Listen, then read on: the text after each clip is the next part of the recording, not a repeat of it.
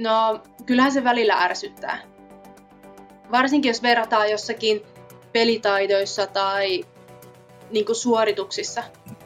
Ihan sen takia, että no, ne on pelannut nyt ammatikseen useamman vuoden. Ja itse on tehnyt töitä. Ja onhan se itse treenimäärä niin kuin aivan eri tasolla. Ja tavallaan se mahdollisuus, lähetkö sä suoraan töistä vai lähetkö sä hyvin levänneenä, Tervetuloa 12 ykkösringissä haastatteluun. Tällä kertaa meikä on täällä yksin. Syrjäne on niin sanotusti päivätöissä. Mutta mä oon saanut vieraaksi Laine Heidin, joka on kolminkertainen SM-pronssimitalisti. Löytyy amatööri SM-kultaa 2015, amatööri hoppe SMHP 2017. Siinä ne niin merkittävimmät saavutukset meidän mielestä, mitä me löydettiin, mutta ei muuta kuin hei Heidi, tervetuloa haastatteluun. Kiitos. Ja tässä kohtaa niin kun aloitetaan, niin muistakaa seurata meidän YouTube-kanavaa, Instagramia ja kaikki näitä, koska mä en muuten muista sanoa sitä ikinä, niin nyt se on pakko puskea heti tähän. Mutta Heidi, hei, mitä sulle nyt kuuluu, kun off-season on pikkuhiljaa kohti joulukuuta mennään ja kohti tammikuuta ensi kautta? No, hyvää kuuluu sille, että frisbee on vähän takalalla ja oheisreenit etualalla, että Sitten se arki pyörii. No, jos sä nyt jätät tämän sun frisbee golf golfaajan taustalle, niin kuka on Heidi Lainen näin niin kuin muuten? No, ihan ammatiltani on liikunnanohjaaja. Ja liikunta on ollut oikeastaan sieltä ala-asteelta asti niin kuin hyvin suuressa roolissa koko ajan. Ja frisbee-golfi löytyi 2013. Samaan aikaan oli siinä jalkapallo ja joukkuevoimistelu ja laitesukellus rinnalla ja oikeastaan aina lajia vaihtanut sen mukaan, kun johonkin kyllästyy. Niin. Mutta onhan tosi kyllä siis käsittämättömän niin kuin monipuolista ja erilaisia. Laitesukellus. Miten voi päätyä laitesukelluksen pariin? No se oikeastaan iskä sukelti silloin ja sitten alkoi kiinnostaa itseä ja suoritin sitten nämä kurssit siihen ja sitten käytiin tuolla aina silloin tällöin sukeltamassa ja ihan Suomen järvissä ja käytiin Norjassa ja Etelän maissa sukellettu ja muut nyt se vie niin paljon aikaa ja aina pitää olla jonkun kanssa, kenen kanssa sukeltaa, niin, niin. myi sitten välineet pois, että nyt se on niin kuin, että ei ainoastaan etelässä sukeltaa. No niin. Mikä on ehkä joku siisteä kokemus, minkä saat noista niin kuin sukellusmuistoja? Koska toi on mulle niin eri tavallaan, ja voisin kuvitella, että tosi monelle kuuntelijoistakin ei harva on laitesukeltuna. Niin mikä on se siistein juttu siinä? Mm, ehkä se semmoinen, sä meet sinne pinnan alle ja ainoa miten sä keskustelet kaverinkaan niillä käsimerkeillä, koska ei pysty puhumaan.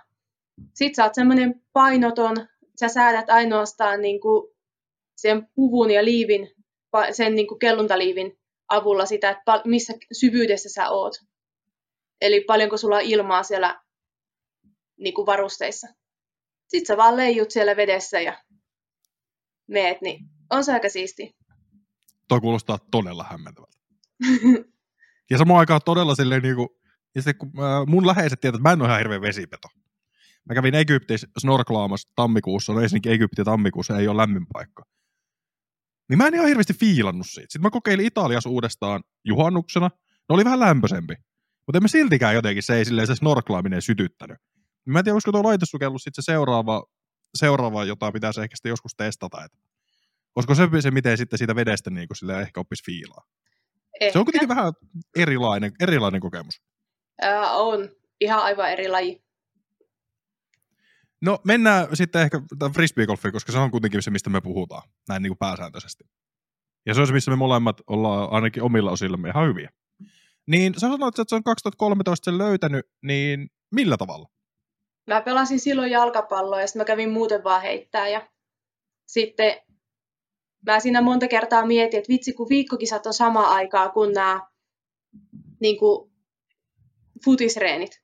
Ja sitten mm. aina sitä, että no kumpaan menisi, ja entäs jos menee vähän molempiin. Ja sitten jalisvalmentaja sanoi kerran, meillä oli porrasjuoksureenit, että tiesitkö muuten, että nykyinen Henna Saukko, että se on Suomen mm. mestari. Että mä että ajaa, voiko sellaista kilpailla? Sitten se oli silleen, niin että juu voimaa, että ajaa. Heti alkoi kiinnostaa kilpailun takia ja Sitten Joo. mä aloitin enemmän heittää frisbeitä ja sitten Jalis valmentaja sanoikin, että no jos haluat jossain laissa olla tosi hyvä, niin lopeta jalkapallo ja keskity frisbeegolfiin. Sillä tiellä olla. Siinä on kyllä valmentaja tehnyt tosi semmoisen niin peliliikkeen, että se on vaan ollut silleen, että hei, että ehkä sun kannattaa keskittyä tuohon toiseen enemmän. Niin miltä se tuntui siinä hetkessä, kun kuitenkin sulle futissa on ollut iso osa nuoruutta tämän perusteella, niin miltä se tuntuu, kun coach on silleen, että hei, sun kannattaa ehkä keskittyä tuohon toiseen? No, en mä tiedä. Se oli kuitenkin silleen, oltiin muutamat kerrat käyty siinä mm. reenien yhteydessä vähän heittelemässä tai niin tuntu, tai tunti se hyvin, niin oli vaan silleen, että okei, että kiitos neuvosta, että ehkä mä teen sitten silleen. Ja siinä oli ollut takana polvileikkaus. Ei kun se oli tulossa.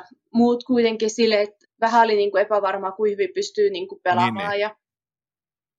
Mut ei se, kyllä sitten pelailin vähän sen niin kuin höntsänä, mutta en enää niin kuin käynyt joka reenissä. Sitten se vähitellen siitä jäi. Ja... Mä oon niin monta lajia kokeillut ja vaihtanut, että ei se ollut mikään uusi juttu, että vaihtuu. No sitten kun tosiaan sä sen kilpailun aloitit, niin oliko sulla siinä alkuaikana jotain henkilöä tai hahmoa, ketä sä katsoit ylöspäin? Ehkä voitaisiin niinku idoliksi kutsua, mutta ei nyt välttämättä.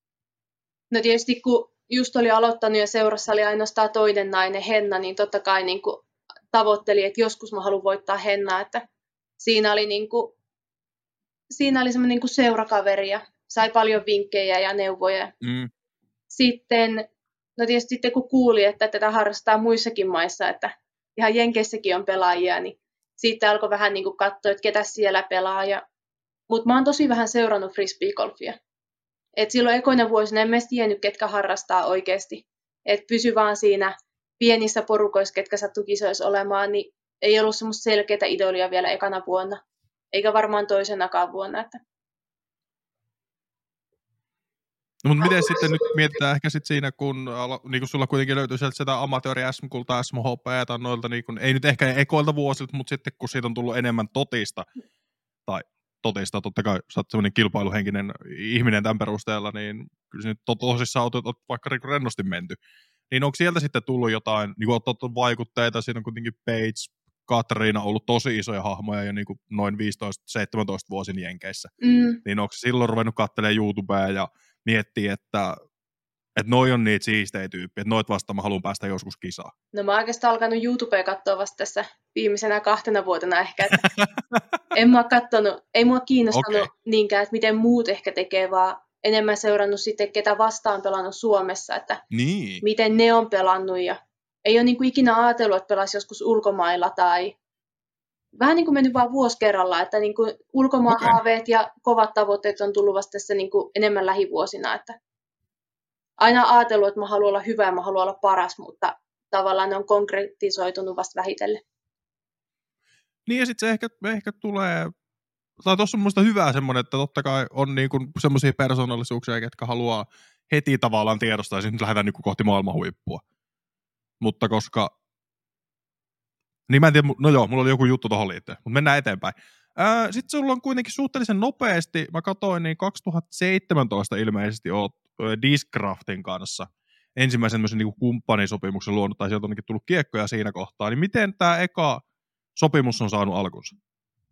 No itse asiassa siinä oli ihan ensimmäiset kiekot, että se ei ollut vielä edes Discraftin kanssa sopimus, niin tuli Jyväskylästä Jyskän varastomyymälästä. Okei. Okay.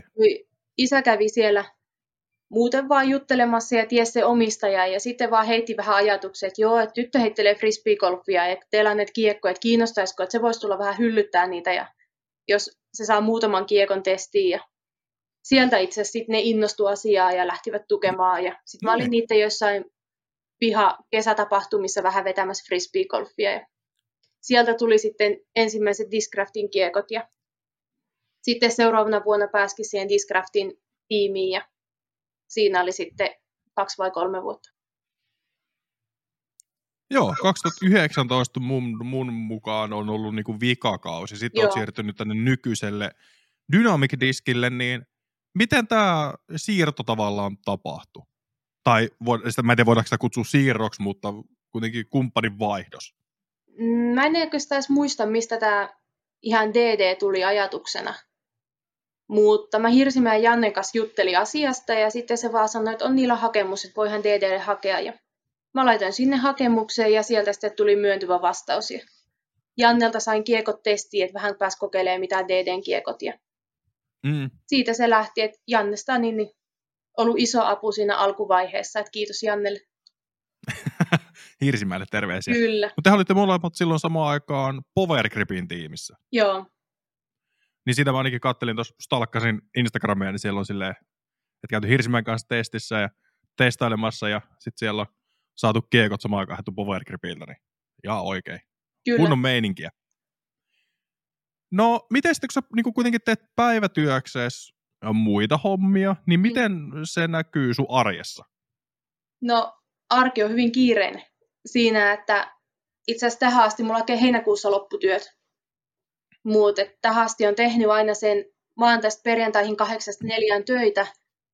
Ja viime talvena, kun halusi lisätä treenimääriä, niin kävi aamulla treenaa ennen töitä siellä puolen seitsemän, puolen kahdeksan välissä.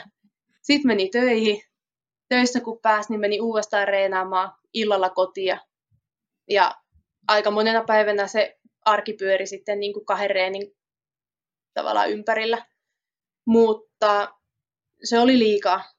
Se, siinä kärsii sitten kaikki muu elämä, niin kuin sosiaalinen elämä ja siitä pitäisi keritä tekemään ruokaa ja siivota ja pestä pyykkiä, niin siitä aina joku päivä oli pakko vaan jättää kaikki reenit väliin ja keskittyä niihin kotitöihin. Ja Niin ja pitäähän se kumppanikin kanssa olla aina välillä. Että No se- siinä vaiheessa onneksi asuttiin vielä eri kaupungeissa, Niin. niin, se arki oli sitä niin kuin työtä ja urheilua ja viikonloppuisin nähtiin keskenään, mutta No joo, nyt sitten heinäkuussa kun lopputyöt, niin oli helppo, että muutetaan yhteen ja no niin. nyt sitten ei ole töitä ollut ollenkaan, niin pystyy olemaan työttömänä eli niin kuin ammattiurheilijana. Työttömänä eli ammattiurheilijan. Niin, Niin. No. No. Mä oon niin kuin ammattiurheilija ilman rahaa. Tai niin kuin mä Aa, elän niin kuin ammattiurheilija, mutta siitä ei makseta. No tässä oli seuraava kysymys, sille, että missä kohtaa tajusit, että tästä lajista voisi tulla ammatti, mutta tämä nyt, no joo, niin onko sulla sitten kuitenkin tavoitteena, tämä nyt menee vähän tuohon, mitä tull, mistä tullaan puhumaan haastattelun lopuksi, mutta miten tämä sitten näkyy ehkä sun valmistautumisessa ensi kauteen, koska tietenkin pitää sitä jollain kuitenkin elää, nyt kun sä puhuit että tietyllä tapaa, nyt mennään työttömänä, mutta ammattiurheilijana, Mm. niin toihan ei ole se helpoin yhtälö kuitenkaan. No, avopuoliso käy töissä ja tuo rahan kotia ja mä urheilen. No niin, se mahdollistaa sitten sen, niin sinne toiselle kuin puoliskolle puolisolle terveisiä, että mahdollistaa, mahdollistaa koska se on, se on käsittämättömän tärkeää, että muutenkin löytyy niinku tuki sieltä, mutta saati sitten, että se niinku konkretisoituu myöskin vielä tolla tavalla. Mm, joo, ei, jos yksi asuisi, niin ei olisi mitään mahdollisuuksia lähteä tähän näin, mutta nyt ne sitten pystyy sen tekemään. Ja nyt on vähän niin kuin aika kokeilla, että tähän asti on tehnyt töitä ja sen ohella reenannut. Mm. Niin nyt on se hetki kokeilla, että mihin pääsee sillä, että reenaa täyspäiväisesti. Pystyykö olemaan parempi ja niin kuin nouseeko taso, pystyykö saamaan paremman soppari. Et vielä ensi kauden soppari ei ole selvillä, että ei nyt ole vielä varmuutta, että voisiko olla mahdollisesti kuukausipalkka sitten sponsorin kautta vai mikä on tilanne. Sä vastasit suoraan tähän, niin kuin, no joo, sä oot hirvittävän hyvää vastaamaan näihin kysymyksiin, kun sä vastaat valmiiksi asioita, pitää mennä kysyä. Mutta ennen kuin mennään tohon, niin miten nämä sun niin kuin periaatteessa taustajoukot? Onko sulla minkälaisia taustatiimejä, että sä periaatteessa nyt sen urheilun? Totta kai puoliso tuo tässä kohtaa leivän pöytään, mutta onko sulla niin kuin mahdollisesti manageria, tämmöisiä, ketkä vastaa tavallaan joko just näistä sopimusasioista tai sitten valmennuksellisista asioista, vai diilaksa tavallaan kaiken yksin? Öö, ei ole manageria ja enkä tällä hetkellä edes koe siihen mitään tarvetta. Mutta on fysiikkavalmentaja. Mulla on itse asiassa ollut useampikin eri. Aina riippuen vähän missä on asunut, niin mulla on ollut sitten aina joku valmentaja. Ja sitten mulla on mentaalivalmentaja. Ja tämä itse asiassa on jo toinen, että mulla on ollut niin kun, olisiko kolme vuotta sitten, oli ensimmäinen mentaalivalmentaja. Et Onko siinä... on apuna. No niin. Ja sitten tuohon mentaalivalmennukseen, koska se on yksi semmoinen, mikä ainakin mua silleen kiinnostaa konseptina, koska se on tosi vähän käytetty mun mielestä sille frisbeegolfissa, mitä on keskustellut eri pelaajien kanssa. Niin kun sä oot kuitenkin, mä, mun mielestä selkeästi edelläkävijä, jos sulla on kolme vuotta sitten ollut ensimmäinen, niin minkälaista apua sä oot saanut hänellä? Öö, no just niitä keinoja, että jos tulee se huono väylä tai huono heitto, ja alkaa vähän sen niin kuin harmittamaan, niin miten siitä päästään ylite? Mikä on se keino, että sä palautat takaisin sen rentouden ja flown ja sen hyvän fiiliksen? Et joillekin se on helppoa, mutta mä oon niin tunnepelaaja, et sitten jos menee huonosti, niin kyllä kiehuu. Niin sitten tavallaan niitä keinoja siihen, että millä pidetään tai millä saadaan se keskittyminen siihen lajiin, jos se alkaa karkaamaan siihen, että seuraakin mitä muut tekee. Tai totta kai vähän pitää seurata, mutta ei saa liikaa ajatella sitä, että miten se vastustaja pelaa. Että ai vitsi, se ottaa pelkkiä pirkkoja, koska sitten se taas vaikuttaa se omaan peliin. No onko sulla jotain vinkkejä jakaa meidän kuuntelijoille? En mä kaikkea kerro. Joku, Mut, joku yksi juttu. mutta no oikeastaan se, että jos sulla on hyvä fiilis, niin yleensä sä pelaat hyvin. Et, tai joku putti, joka on aika henkimaailma juttuja. Et silloin kun ärsyttää ja ei peli kulje, niin ei se puttikaan yleensä silloin. Tai toisilla se on drive. Mutta sitten taas silloin kun on, kaikki kulkee, niin harvoin sä silloin kiukuttelet.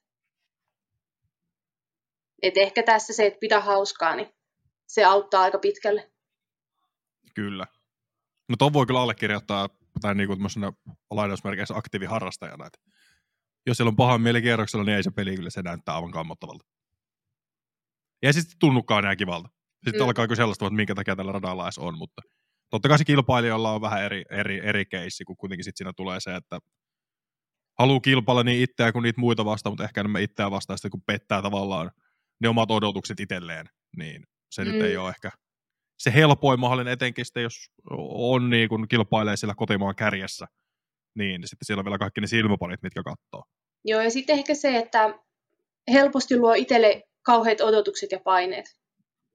Mä lähden tämän kisan voittamaan, jolloin se keskittyminen on siinä voittamisessa, jolloin se huono heito hyväksyminen on vaikeampaa. Et vähän se, että mihin keskittyä ja se, mikä on ollut iso juttu myös, että saadaan neuvoja niin kuin siihen keskittymiseen. Esimerkiksi Tampereen Pro Tourin viimeinen väylä. Yhden heiton päässä voitosta. Ja sitten pitäisi onnistua, että tietää, että ainoastaan Pirkolla voi voittaa. Mm. Niin heitin siihen elämäni parhaan avauksen, mutta oli kyllä kaikki mahdolliset keinot käytössä. Että miten saa sykkeen alas ja niin kuin sen rentouteen siihen tekemiseen. Se oli kyllä huikea kisa selostaa. No, se, mitä oli tapahtumia. Tässä kohtaa vielä muistaa. Joo, oli. sillä, sillä kierroksella oli tapahtumia. Se, se on ehkä se paras tapa muotoilla tämä. Mutta nyt kun otit, otit Tampereen puheeksi, niin mennään tähän justiin päättynyt, tai siis hetki sitten päättyneeseen kauteen. Hmm. Niin mitkä sulla oli tavoitteet ennen kauden alkua? Öö, hetkonen, pitää oikein miettiä. Öö, tavoite oli lähteä katsomaan vähän, että miten voisi Euroopassa pärjätä, eli Euroopan Pro Tourilla. Ja no sitten oli tavoite, että kun mä ollut nyt, onko mä kolme kertaa ollut Pro Tourilla kolmas, niin että jos saisi ykkös- tai kakkossijan sieltä, niin olisi niin kuin vähän parempi sijoitus. Ja sitten lähinnä oli haaveissa, että pääsisi sinne Jenkkeihin katsoa, mikä se oma taso on Jenkeissä. Että yleensä sitten johonkin vieraaseen kisaan mulla on tavoitteena sijoittua oman reitingin niin kuin siihen järjestykseen, kun laitetaan pelaajat, niin oman reitingin paremmalle mm. puolelle. Et MMEissä oli tavoite top 20 ja et mä yritän no niin. ottaa semmoisen tavoitteen, mihin mä myös pystyn pääsemään. Niin semmoinen realistinen, mutta semmoinen, joka tuo vähän siihen sitä tavallaan odotusarvoa jopa. Niin, oikeastihan mä oon tavoite aina voittaa, mutta, niin. mutta mä lähden, yritän luoda itselle se ajatuksen, että no kunhan ei ole viimeinen, tyylillä, jotta mä en ottaisi liikaa paineita. Mm. No miten sitten kauden valmi- tai valmistautumiseen vaikutti se, ennen kuin mennään noihin niin kuin alkukauden kisoihin, niin tuliko siitä lisäpaineita, että sulla oli tavallaan se oletus, että nyt sä oot yksi parhaista eurooppalaisista naispelaajista, kun Eve ja Henna kilpaili Pohjois-Amerikassa? Totta kai. Vaikuttiko se mitenkään suhun henkisesti? Vaikutti. Siis kyllähän kisoihin lähti katsoa, että mulla on paras ratingi, että tavallaan mun pitäisi voittaa. Siitä kun heittää vähän huonosti ja rämpii siellä ja ei ole edes neljän parhaan joukossa, että ei pääse videokorttiin, niin kyllähän sitä niin kuin helposti vähän se haukkuu itseä ja moittii siitä tekemisestä, mutta kyllä sieltä yleensä sitten jollakin lailla nousi. Niin, no kyllähän sulla sille yleisesti kaus meni, meni hyvin. Niin mm-hmm. miten sitten se alkukausi oli tosiaan Köpiksessä, oli toinen, ja Talin voitit, ja sitten Heinolassa olit viides, niin miten se kuvailettaa alkukautta, koska se mitä me Tonin kanssa selostettiin niitä, se oli aika ailahtelevaa. Niin kuin melkein, melkein voisi jopa sanoa, että kaikilta osa-alueilta. Niin miten sä itse näit sen ajanjakson? No ensin Köpisä oli silleen, että kun Suomessa oli vielä lunta, että ensimmäisen kerran pääsi heittämään edes drivereita siellä, niin oli aika hakusassa, että kuinka vakaita ne on ja huomasi, että kisan mittaan, kun tuli heittoon vähän ideaa, niin kiekotkin lähti muuttuu se vakaus siinä, kun sai spiniä voimaa taakse, mutta et se oli semmoinen niin kuin, vähän niin kuin lämmittely. No sitten Joo. talissa huomasi, että oli jotenkin tosi vaikea pelata, että koko ajan tuli aika paljon virheitä. Ja voitinko mä sen sitten yhdellä heitolla. Et eihän se hyvää peliä ollut, mutta se riitti tällä kertaa. Ja sitten Heinolaan mä loin niin hirveät paineet itselle sillä, että mä vuosi sitten voitin sen Even ja mm. Hennan. Ja mä tiesin, että mä pääsen ekan kerran tänä vuonna pelaamaan niitä vastaan. Niin mä olin tavallaan niin kuin paineistanut itteni ja oman suorituksen jo siinä kohtaa pilalle. Ja sitten sitä ei saanut sitä rentoutta ei millään. Ja se oli sitten semmoinen alamäki. Niin se, se olikin ainoa kisa, missä ei ollut palkinnoilla sitten näistä mm. Euroopan kisoista.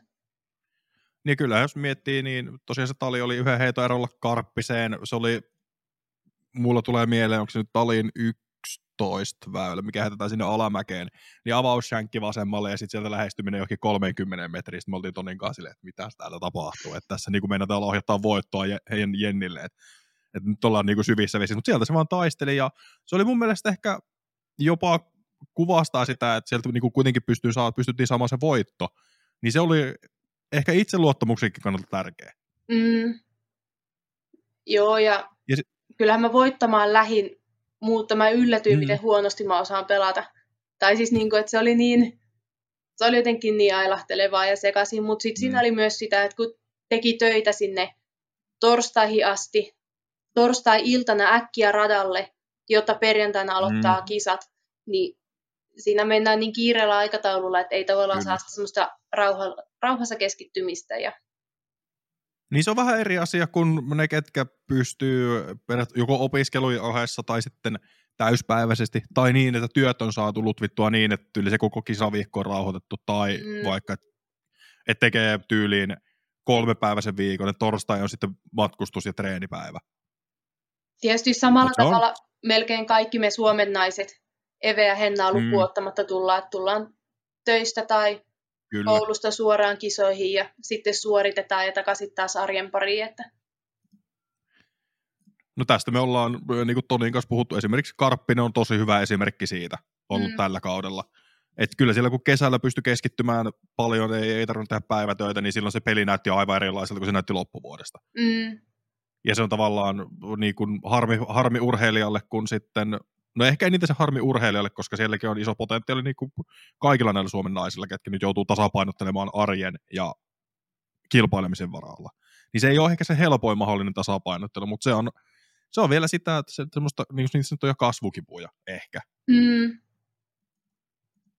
Mutta mennään eteenpäin. Totta kai, no mennään siihen Heinola, niin sulla oli siellä ihan hyvät kaksi ekaa kierrosta. Et olit siinä kohtaa, no mä tästä näe suoraan, mutta silleen kuitenkin olisit peräti tullut kärkikortissa. Joo, koska sulla meni toinen kierros todella hyvin. Niin sitten vika kierros, no siellä sitten olikin vähän tapahtumia ja se oli melkein, se oli 60 pistettä alle ratingin. Et mä muistan monta kertaa, että ne rollit oli vähän jo tuskasiakin. No niitä oli jo jonkun verran. Oli siinä huonoa tuuriakin, mutta mm. sitten siinä oli sitä huonoa heittoa ja tavallaan se oli niin kova paine siihen pärjäämiseen, niin mm. siinä se sitten vähän meni. Sitten ei saanut sitä mentaalipeliä kasattua. Ja sitten kun koko ajan menee vähän siinä, että ähku ei onnistu, ähku ei onnistu, nyt onnistun ja taas epäonnistuu, vaikka kuin yrittää, niin mm. se on silloin vaikeaa. mutta se on, toisaalta se opetti myös aika paljon. No, kuten nähdään myös tulostilastosta, että sitten kävit voittamassa Oulun Pro Tourin, silleen suhteellisen selkeästikin jopa. Mm. Niin mitä, mitä sä tuolla noin puolentoista viikon ajanjaksolla sitten diilasit sen Heinolan pettymyksen jälkeen? Puttasin. Mulla oli putti aika hukassa siellä Heinolassa ja siihen hävisi semmoinen varmuus, niin sitä mä tein aina sitten iltaisin töiden jälkeen. Mahdollisesti ensi aamulla joku reeni ja sitten illalla töiden jälkeen ehkä salille ja sitten vähän vielä puttaa. Ja se, oli, se oli sitä, mutta se sitten näkyi jo paremmin siellä Oulussa, että alkoi kulkea paremmin. Ja kyllähän sitten siitä tuli sitten Nokia Openin voitto vielä ylivoimaisemmin. Mutta sitten ehkä kesän sille mun mielestä ehkä yksi vakuuttavimmista voitoista oli tämä Tyynen voitto, kun taistelitte Silvan kanssa tosi tiukasti sinne vikan kierroksen maaliin saakka. Niin miten, no jos sä nyt haluat kuvailla vähän sitä vikaa kierrosta, kun se meni kuitenkin todella, todella tiukaksi. Mm. Kyllä me seurattiin tuloksia siinä. Vähän yleensä en seuraa tuloksia. Mutta siinä kohtaa, kun ties, että mennään tiukilla, niin oli niin kuin pakko vaan seurata. Ja sitten viimeinen väylä, kun mä näin, että Silva heittää veteen, mä tiesin, että nyt vaan hyvä heitto, niin mä pääsen ylite ja mä saan pelattua paarin. Ja siinä kohtaa tietää, että aina jos heitä dropparilta sisään, sä voit ottaa paarin. Mm. Mutta se on epätodennäköistä. Niin luotti vaan siihen omaan tekemiseen. Mutta se tyyni oli haastava. Aluksi ajateltiin, että tuli toi nestehukka. Että mulla, mm. oliko ekan kierroksen, jos jäi miettimään, ekan kierroksen viimeinen väylä oli niin, että mä en jaksanut kävellä enää sinne backin kanssa sinne viimeiselle tiille, vaan mä yritin pyytää siskoa, että kanna mun backi, että, että jostain sitten mä en vaan jaksa. Ja sitten siinä vähän nousi lämpöä ja sitten oli niinku kipeänä ja sitten, että ajaa noita nestehukkaa, että helpottaa oloa. Mutta sitten kun mä tulin kotia sieltä kisareissulta, niin maanantai-aamuna oli tosi kipeä, se olikin korona. Että se varmaan alkoi siellä, mutta sitä ei niinku osannut yhdistää niin kuin koronaan eikä mitkään mm. flunssatautiin. Et se vähän vaikutti, mutta ei sen syyksi voi laittaa mitään. No mutta kuitenkin voitto tuli, vaikka, vaikka kipeänä on menty, niin on ihan käsittämätön saavutus niin kuin siinäkin mielessä, että siellä on taisteltu, taisteltu maalin saakka. Mutta sitten olit Euroopan Openissa kuitenkin seitsemäs, ei, ei ehkä ihan odotusten mukaan, mm. mutta miten sä kuvailisit sun ekaa Euroopan Openia? Koska Toi. Toni muistinpaneen mukaan tämä on, no niin, hyvä. Toni. Olen mä ollut siellä kerran aikaisemmin. No niin, syrjäden. Ei vaan. Olisi munkin pitänyt tarkistaa se. Mutta miltä se, miltä se tuntuu, kun nyt siellä kuitenkin oli näitä niin kuin Pohjois-Amerikan huippupelaajia, Peitsi, Katriina, Kona, kumppaneita, totta kai sitten kotimaan kärkipelaajat myös mukana. Niin miten sulla meni Nokialla? Mm, se oli ihan mahtava päästä pelaamaan, mutta tässä taas Mä pelasin Nokia Openin silloin vähän aikaisemmin, jossa mä pelasin yhden vähän heikomman kierroksen ja kaksi melkein tonnin reitingille. Aivan ihan mielettömät kierrokset, niin helppoa pelaamista. Ja sitten meet Euroopan Openiin, että no pelataan yhtä hyvin, niin on siellä niin kuin varmaan top neljässä. Ja ei millään. Taas siinä, että niin kuin liikaa mietti vanhaa ja yritti samaa mitä aiemmin no, et Nokia Openissa otin tähän Pirkon ja sitten ottaa tyyli Pokin itse siellä Euroopan Openissa. Et siinä lähdettiin niinku ajatuksellisesti jo väärään suuntaan. Mutta ihan ok, ok niin kuin Euroopan Open ja olihan siinä kovat oli vastustajat ja hieno oli nähdä niitä jenkkien pelaamista ja pelata niiden kanssa, että sai vähän semmoista tuntumaa, mitä se voisi olla sitten jenkeissä pelaaminen. Niin loppuviimein se kuitenkin meni silleen, oho, pitää olla vähän kauempana tästä mikistä, se aina unohtuu. Mutta siis sulla kuitenkin meni se silleen suhteellisen linjaan ratingin valosta. Eka kierros 971, sitten 27, 36, 42. Ne oli vähän heikompia, mm. mutta kuitenkin periaatteessa linjassa. Ja sijoituskin oli seitsemän, sitten siinä jäi taakse Tätte, Steni, Engströmi. Että periaatteessa kaikki Amerikan huiput, niin nämä kovimmat oli kuitenkin edellä. Mä tais Olisiko ollut sille, että ne, jotka oli mun eellä, oli mua paremmin reitattuja? Joo.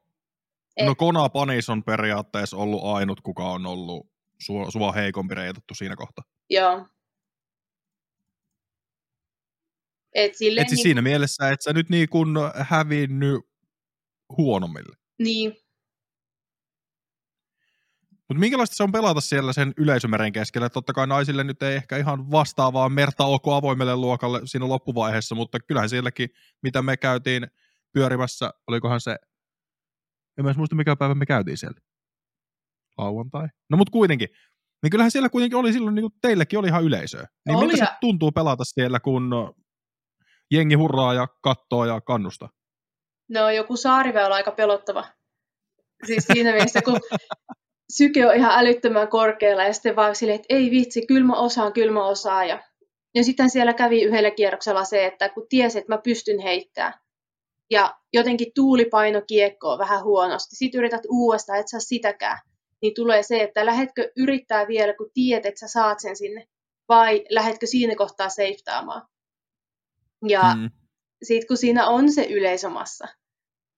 Ja joku putti oli silleen, mä mietin niin kuin Sasulle ääneen, just kun se oli kädinä, että mitä mä teen? Mulla on kympin putti vähän alamäkeä, laitaks mä alle vai sisään? Se vaan, että no, jos sä haluat uploadit, niin laita sisään.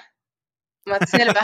Ja sain sen onneksi, että tavallaan sitten siinä semmoinen yleisön takia halu näyttää, mutta sitten samalla Mm. se tuo oman jännityksen siihen onnistumiseen. Se on, se on oikein. Sitä voi, se, pystyy, se pystyy olemaan niin, kuin niin, se, niin kuin voimavara niin negatiivisessa kuin positiivisessa merkityksessä. Mm. Mutta sitten tosiaan siellä puolessa välissä kesää oli, oli niinku muutakin ihan hyvä, että kävi, oli SM-kisot, tai niinku SM-kisa viikolla oli äh, tämän pituusheiton SM-kilpailut. Niin voitit sitten Suomen mestaruuden ja heitit Suomen ennätyksen yhä- 151 metriä ja 90 senttiä. Niin miten tämä pituusheitto sulle, niin onko harjoitellut sitä paljonko ja vai oliko toi enemmänkin semmoinen, että käytiin vähän kokeilemassa? No, käytiin vähän kokeilemaan. Mun tavoite oli, että jos saa yli 130 metriä. se oli niinku, että mä kävin sillä viikolla kokeilemassa, että saanko mä 360 pidemmälle vai normiheitolla. Mm. Ja vähän, että millä kiekolla mun pitää heittää. Pitääkö se olla alivakaa vai mikä kiekko se pitää olla. Että en mä sen enempää sitä niin kuin mitenkään reenannut, että kävin kokeilemaan. Ja No miltä tuntui voittaa kuitenkin Suomen mestaruus ja sitten rikkoa toi 85 vuodelta oleva Suomen ennätys? No, hyvälle. Ja sitten kun se rikkoo semmoisella ennätyksellä, että ei oikein itsekään vielä ymmärrä, että oikeasti heitti niin pitkälle, että vähän semmoinen, että pystyykö ikinä toistamaan sitä. Että siinä meni kaikki kohille. No mutta eihän, kyllähän se nyt pystyy tuommoisen toistamaan. Niin, olihan se sen verran lyhyt heitto. Eihän, 150 metriä. ei, se, ei se vaan siis loppuviimeen, jos miettii, että nyt, nyt sä oot niinku ekaa kertaa treenannut tosissa, varmaan puoli vuotta tulee nyt pikkuhiljaa täyteen, niin kyllä tuossa kuule, kun tulee vielä niitä kuukausia alle, niin mä en epäile hetkeäkään, että ei se parannut, ei se nyt enää, niin kuin ehkä sun odotus oli se 130 metriä, niin ei se nyt enää niin kuin 20 mene yli. Niin. Totta kai mä nyt tietenkin toivon, joku, joku sen painaa se yli 170 metriä naisistakin, niin se olisi niinku, siinä alkaa, siinä alkaa olemaan jo pitkä, kun tuossa 150 metriäkin on pitkä heitto. Mutta mä sitten tarvitsisi vähän kovemman tuulen, että meillä ei ollut mitenkään erityisen kova tuuli. Mm. Ja sitten mä heitin täyspainoisella kiekolla, että en tiedä, missä Niin. niin. kevyt pidemmälle tai... En No tiedä. kyllä ainakin ne pituusennätykset taitaa tuolla aavikolla heittää kevyillä kiekolla, että ei siellä täyspainosta heitetä. Niin, toisaalta aavikolla vissiin vähän enemmän tuulee. Vissiin. se on käsittämättömän ne tuulet, kun katsoo just kun joku David Wiggins junior painaa siellä niitä Blizzard-bosseja vai Dessoja, ne on aivan, niin, ei siinä ole mitään järkeä. Siinä ei, niinku, siinä ei oikeasti ole mitään järkeä niinku, suhteessa tuohon, niinku, se tulos ei ole verrannollinen, Mm, jos vertaa vaikka tuota sun, sun heittoa ja sitten niitä aavikkoheittoja, eihän se pidä enää paikkaansa. Vaikka totta kai Wiggins junior on ihan käsittämättömän hyvä heittävä frisbeitä, mm, mutta se aavikkotuuli on aina aavikkotuuli. kyllä. Niin onko tuosta sitten sulla kuitenkin heittomitta ja kontrolli tullut tällä kaudella lisää, tai me ainakin Toninkaan pidet, pistettiin se huomiolle, niin onko se pituus kasvanut kuinka paljon ja onko siitä ollut minkälaista hyötyä nyt tämän kauden aikana? Mm, totta kai siitä on se hyöty, että jos on väylän pituus vaikka 120-140 metriä, niin sinne pystyy lähteä heittää täysiä ja hakemaan mahdollisesti pirkkoa. Tai jos väylä on 150, niin on eri tehdä 50 metrin lähäri kuin vaikka 30 lähäri. Et on siinä se hyöty. En mä tiedä, onko se oikeasti kasvanut paljon. Ehkä vähän se muuttaa. Mä, se heiton pituus ja jonkinlainen tarkkuus on ollut aina se vahvuus. Et, niin, ehkä se on vähän tullut pituutta ja tarkkuutta. Mutta kyllähän se auttaa varmasti, kun golfheiton pituus kasvaa, kasvaa vaikka nyt vaikka kymmenelläkin metrillä tai viidellä metrillä. Mm, kyllä. Niin kyllähän se helpottaa, helpottaa merkittävästi semmoisia ratoja, missä, se, missä siitä on hyöty ja ei semmoisia naisten mitat on kuitenkin vielä semmoiset, että se rata, niin kuin Suomi, no, nämä Suomi Pro, Pro Tourin radat on keskimäärin semmoisia, että ne sopii mun mielestä jopa melkein ehkä paremmin naisille kuin avoimelle luokalle. Ainakin osaltaan. Totta kai joku Tampere nyt on, sopii kellekään, kun se on hirvittävän vaikea. Mutta joku Kuopio sopii paljon paremmin naisille kuin avoimelle luokalle. Niin siellä taas sitten se saa sitä hyötyä jo, jos pystyy heittämään sen golf vähän pidemmälle. Niin siellä pystyy oikeasti taistelemaan, taistelemaan ja heittää kovia tuloksia. On siinä myös sit se, että jos on vaikka 90 metrin väylä, niin joku mm. kaivaa ehkä sen driverin ja itse kaivaa sen Jep. putterin tai mitarin. Mm. Niin sitten se, että putteri midari menee vähän suorempaa kuin driveri. Et siinä on se pituusta, tai heiton pituudesta ehkä se suurin hyöty, että sä voit heittää hitaammalla kietolla. Ja tästä on nyt ollut paljon puhetta, ehkä enemmän näissä niin kuin kansainvälisissä medioissa ja miten siellä ollaan puhuttu, että ratasuunnittelu tulee olemaan jatkossa todella tärkeää. Että se ei voi vaan olla niin, että naisten luokalle kaikkia ratoja pelataan lyhyenä versiona avoimen luokan radasta. Ei. Koska sitten se, se ei taas, no ehkä nyt niinku Yhdysvaltain naisten mestaruuskilpailut on, että kyllähän se nyt oli jännittävä kilpailu, joo, mutta jos väylien mitat on keskimäärin, oliko se, nyt, se oli alle 100 metriä, en mm-hmm. tarkkaan muista, 90 ja 100 sen väliin, niin onhan se aivan liian lyhyt. Niin on. Ja mun mielestä niin, mitä... on tyhmä, että se on niinku pelkkää puttikisaa. Et se on mm. käytännössä lähäri ja putti, jos väylän pituus on 90 metriä. Niin mikä, mikä järki on, että me yritetään saada miehille heittoa lisää pituutta ja heiton pituus ratkaisee ja naisilla pelkkä putti ratkaisee. Et niinku, mm. Mun mielestä siinä mennään väärään suuntaan.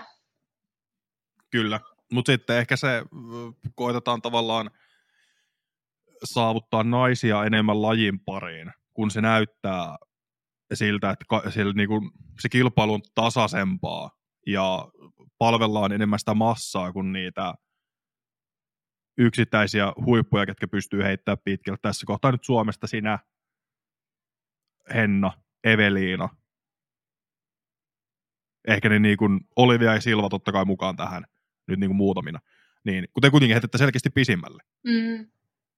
Ja ehkä tästä nyt kolme pisimmällä heittävää niin kuin sinä, Henna ja Eveliina, mm. niin teitähän se suosii merkittävän paljon. Mutta taas toisaalta mm, sitten, jos miettii, että siellä on niitä, ketkä tulee mukaan tavallaan miettiä, että eka, ekat pro ja sitten lähdetään saman tien tali ykköselle ja se nyt on muutenkin vähän synkkä väylä. Niin, niin sitten jos se olisikin, totta kai se nyt on kaikille sama onneksi Suomessa. Mutta jos miettii, että se olisi naisille vaikka 50 metriä lyhyempi, niin siinähän pystyisi hakemaan, ja se paarlukema olisi sama, niin tehän voisitte hakea ehkä niinku rohkeimmat siinä sitä iigleä. Mm. Mut... Kun taas sitten ne muut taistelee siitä paarista tai jopa bogista pahimmillaan. Niin, mutta toisaalta sitten jos me lyhennetään väylät lyhyiksi, mm. niin millä me saadaan se kehitys tulemaan?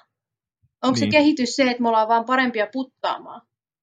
Nythän me vaaditaan monipuolisempia heittoja, me vaaditaan se pitkä heitto, lähäri ja putti, jos me halutaan saada se hyvä tulos. Niin silloinhan niin kuin pelaaja on mahdollisimman monipuolinen, jos se pystyy kaiken tekemään. Kyllä.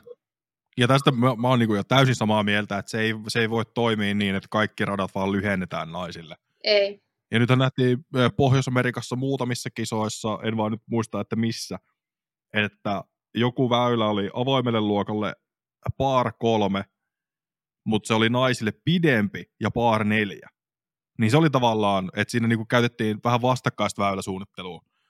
Että sitten se, se vietiin tavallaan eri suuntaan. Koska sitten jos miettii, että avoimen luokan väyliä, tai mitkä on perinteisesti suunnattu avoimelle luokalle, niin eihän sitten, jos sitä ottaa mittaa pois, niin se koko väylähän voi muuttua. Eihän siihen sitten enää ne samat heitot, koska eihän näistä voi heittää samoja heittoja kuin avoin luokka, näin niin kuin keskimäärin. Niin sittenhän se pelaa ihan eri tavalla. Ei se sitten suunnit, se, se väylähän ei ole pelaa niin kuin se on suunniteltu. Mut niin sekin on myös tavallaan ongelmallista. MMEissä oli just tämmöinen se, että naisilla oli pidempi väylä ja par nelonen. Ja mä reenikierroksella pelasin miesten tiiltä vahingossa, koska mä oletin, että totta kai se on naisten tii, koska se on lyhyempi. Ja mietin vielä sitä, että par kolme, tähän ei voi ottaa pirkkoa ollenkaan. Ja sitten naisten tii vähän kauempana, mutta par nelosena, niin siihen pystyikin ottaa pirkon. Mutta se vaati silti hyvän heiton ja hyvän lähärin. Niin mun mielestä se oli ihan loistava. Se ei ollut ilmainen pirkko, mutta se oli mahdollinen. Kyllä. Ja sitten taas miehille se olisi ollut liian pitkä niin kuin ehkä pirkkoväyläksi, koska se kriini oli aika tiukka. Mutta taas se lyhyempi tii oli miehille semmoinen, että ne pystyi hakemaan siitä niin kuin fiksulla heitolla sitä pirkkoa. Se oli mun mielestä aika loistava. Ja kyllä mekin tykättiin siitä. Ja mä väitän, että se oli niin kuin myös pitää katsoa niitä lähetyksiä ja kommentointia, niin tosi moni tykkäsi siitä, että se oli tehty tommonen tavalla, että ei vaan käytetä sitä perinteistä, että otetaan naisilta vaan mittaa pois. Mm. Koska se on se, miten toi on tehty aina aikaisemmin. Niin tosi hyviä, hyviä ratkaisuja ja toivottavasti me nähdään jatkossakin sitä, että niin kauan kuin saadaan naisille oma kiertoa, mikä on niin kuin noin 30 valovuoden päässä. Niin, että se ei vaan ole sitä, että naiset pelaa lyhennetyllä versiolla avoimen luokaradasta, koska se ei ehkä ihan, se ei palvele ketään.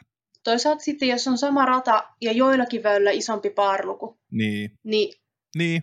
sekin, mutta mä tykkään sen takia Suomessa, että on sama paar, sama rata, niin pystyy vähän vertaa, että ootko miesten sarjan viimeinen vai puolen välin kieppeillä.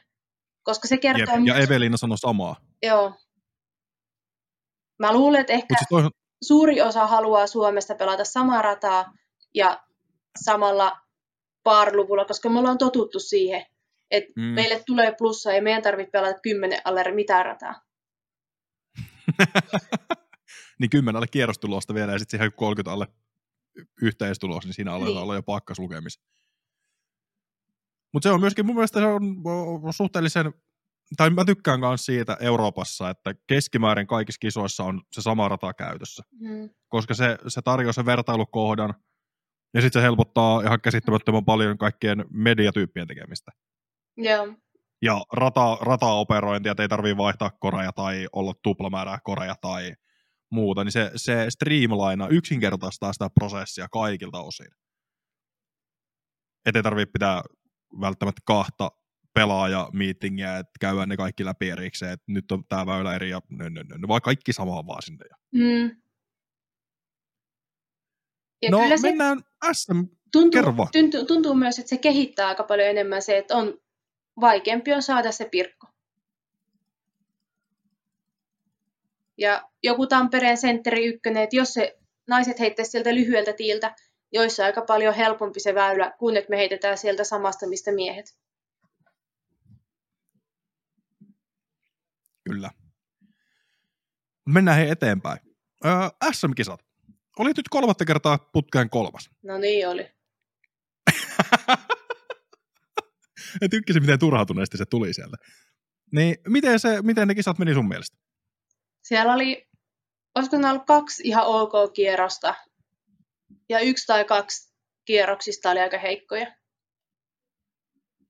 Ainakin tuuli oli aika kova, että sitten joutui miettimään, miten heittää, ja täydellinen heitto ja puolessa välissä tippuu kiekko maahan, kun tuuli painaa se alas, niin se toi oma haasteen, mutta toisaalta se oli kaikille sama, niin Joo, se oli jotenkin, ne tuulet oli suhteellisen rajuja siellä. Et kun sitä katsoi itsekin, niin oli silleen hetkinen, mitä tuolla tapahtuu, että no tuulet tekee, mutta sitten kun se on kaikille sama, niin ei se kyllä kellekään kivaa ole. No, miten ottaa? Niin, se on, se on totta. Mutta miten, missä jos kohtaa me saadaan susta jotain muuta kuin SM pronssimitalista? Tämmöinen vähän ehkä tarkoituksenmukainen kysymyksen asettelu. No, toivottavasti ensi vuonna. No niin, no niin. Sehän riippuu, miten, ne on... sehän riippuu, miten itse kehittyy ja miten Eve ja Henna kehittyy ja miten kelläkin peli sattuu kulkemaan. Ja... Et siinä on niin monta juttua. Se ei ole ihan yksilitteistä. Ja sitten sieltä voi tulla takaa joku Silva tai Olivia painaa tuohon off-seasonille semmoisen työmäärän, sitten ne yllättää ja se on kuitenkin, niissä on tosi paljon potentiaalia. Kyllä. Karppinen voi tulla ohi, Väisänen, Engström tulee vielä viimeisinä vuosina näyttää, että kyllä täältä vielä pesee. Älkää vielä innostuko. Kyllä. Niin siis tosi paljon haastajia. Ja ennen kisaa ei voi sanoa, kuka voittaa. Sitten jos siellä käy joku loukkaantuminen, niin se, mm. että tai joku korona leviää uudestaan tai muuta, niin en mä tiedä, ei se ole voitto, jos Eve ja Henna siellä ei olisi. Koska se on sitten ihan eri tilanne. Mm. No mennään tähän näihin sun voittoihin tällä kaudella. Sitten sä voitit niin tosiaan Prodigris Pro Tourin ja Euroopan Pro Tourin. Mm. Niin miltä se tuntui nyt voittaa nämä molemmat kiertueet Euroopasta? No Suomen Pro Touri, tavallaan mun sijoitus on edelleen sama, mutta koska Eve ja Henna ei ole mukana, niin mä sitten voitin. Tai siis niin kuin, siltä se tuntuu. Sitten Euroopan mm. Pro missä ne ei ole käynytkään, niin siinä se voitto tuntui voitolle, kun siellä oli oikeasti näitä Euroopan pelaajia. Ja mm. se, mikä sitten, mähän kävin vain kolme kisaa, vaikka neljä otettiin laskuihin. Mutta mm. se kolme kisaa riitti voittoon, kun ne oli pelannut niin hyvin, niin sillä sitten kolmella kisalla voitti koko touri. Jep. Ja sitten vielä All Starsit tuohon vuoden loppuun, niin olit siellä toinen. Mutta se, niinku, me tuossa mietittiin, niin Turtonin voittoprosentti on ihan käsittämätön, niin on Turton sulla joku kryptoniitti? Onko sitten tullut joku tämän kauden haaste? Köpiksessä tuli vähän, kävi vähän köpelösti ja sitten Turton dominoi tuolla Espo, Espanjassakin aika kovasti. No se voitti mut mun kauden ekassa ja vikaskisassa. Et sitten siinä välissä Mut mä voitin sen, mutta sitten se voitti ne kaksi. Niin tyyliin sä sijoitut paremmin uh, Tropin Women's Disc of Championshipissa ja MM-kisoissa muistaakseni. Joo, ja sitten sijoitut molemmilla korkeammalla. Tyynessä. Niin, kyllä. Mutta kauden eka ja vika meni Britteihin. No niin meni. no miltä se tuntui lähteä niitä Amerikan huippuja haastamaan tuohon loppukauteen? Et sä kävit kuitenkin Demoinesin uh, MM-kisat ja sitten on Tropings Women Disc Golf Championship, niin miltä se tuntui nyt lähteä pohjois Ihan mahtavaa. Siis se on sitten mitä niinku haaveillut tässä pari vuotta ja siellä on niin paljon oman tasoisia pelaajia. Siellä on tosi paljon siihen 940-960 reitattuja pelaajia. Niin, niin tavallaan se, että ties, että ajaa, tuli poki, taisin tippu kymmenen sijaa tuloksissa. Tai tuli Pirkka, saatoin nousta viisi sijaa. Et sitten kun se tulostaso on paljon tiukempi, niin ihan eri kilpailla. Ja sitten onhan se, jotenkin jenkit on niin, niin kuin kannustavia, niin pelkästään yleisö saattaa taputtaa. Sä astut tiille, niin yleisö taputtaa tyyliin. Tai ryhmä on tulossa tiille, niin ne jo hurraa. Niin se on niin kuin, sä nostat kolmen metrin putin sisään, niin yleisö taputtaa. Niin kuin, se on aivan erilaista, että siellä oli silleen tosi mahtava pelata. Onko sulla jotain, sä olit hetkonen, Demoni siis yhdeksäs, Joo. MM-kisos 15 ja Tropings Women Disc Golf Championship 14. Mm. Niin onko sulla jotain, mikä, mikä näistä kisoista oli ehkä, ja sitten totta kai long drive ja puttikilpailut vielä sitten MM-kisojen yhteydessä. Niin onko noista joku kolmesta kisasta, mikä nousee eniten sulla nyt näin kauden jälkeen, että olipa siistiä? No tietysti MM, se, että pääsee osallistumaan. Niin kyllähän se on niin kuin varmaan kovin kilpailu, mitä voi pelata. Se oli hieno. Tietysti Demoinesissa lähti aika paineettomasti pelailemaan, että lähdetään kokeilemaan, mitä Jenkeissä pelaaminen, niin se, että sieltä yhdeksäs sijaan, niin oli kyllä tosi hyvin. Ja... Niin sinne jää kuitenkin taakse semmoisia nimiä kuin Valeri Mandu ja no Katrina Allen, Missy Gannon, Hailey King, mm. Juliana Korver – tämmöisiä ja tasoissa Hennan kanssa, Kyllä. niin kyllähän siinä taas tosi niin kuin hyvin mennyt tuo kilpailu. No joo, ihan ok. Et joku kierros sielläkin oli semmoinen joku heikompi, mutta Mut se oli ja kaikki niin kuin... kierrokset oli 64, kaikki kierrokset meni kuin paariin siellä. No niin taisi olla. Mutta kun sielläkin olisi ollut pirkkoväliä ihan todella paljon. Niin. Mutta ei vaan sit saanut otettua niitä mutta mä sanoisin, että tuossakin Jenkes kun pelaa, niin kokemus kasvaa joka kerta. Ja se on niin kuin mentaalisesti niin eri pelata, kun Suomessa on silleen, että jes, saan kaksi pirkkoa kierrokseen, niin on hyvä. Ja siellä jos otat vain kaksi pirkkoa, niin on huono. Että tavallaan se on niin erilaista pelata, että siihen paariin sä et voi olla tyytyväinen monellakaan väylällä. Mm. Tai varsinkaan siihen pokiin, joka taas sit Suomessa saattaa olla hyvä tulos johonkin väylään. Niin se on erilaista. Mutta että kyllä mä nautin. Ja etenkin MMit. Oltiin siellä Dynamic Diskin kaupungissa, näki omat tiimimanagerit ekan kerran livenä ja pääsi juttelemaan niiden kanssa ja näki sitä niin kuin, omia tiimipelaajia, niin aivan mahtavaa. Tuliko siinä semmoinen, semmoinen olo, että tämä on se yhteisö, jossa sä haluat olla jatkossakin osana? No tuli. Se, että mun englanti ei ole mikään kovin vahva, niin siinä on vähän vielä kehitettävää, mutta voi käydä vähän monipuolisempia keskusteluja. Mutta siis sille, että se oli, se oli siistiä. Että jos pystyisi joskus tekemään pidemmän kiertuen sinne tai näin, niin kyllä ehdottomasti on lähes. No niin. Koska toi kuitenkin se, mitä me ollaan tässä mietitty ja haluttu, että me tarvitaan sinne nyt niin joku, joku kolmaskin nainen Suomesta. Mm. Koska sitten se, totta kai Eve ja Henna nyt on ne kaksi kärki, kärkinaista, mutta kyllä me tarvitaan sinne muitakin nopeasti, tai nopeasti.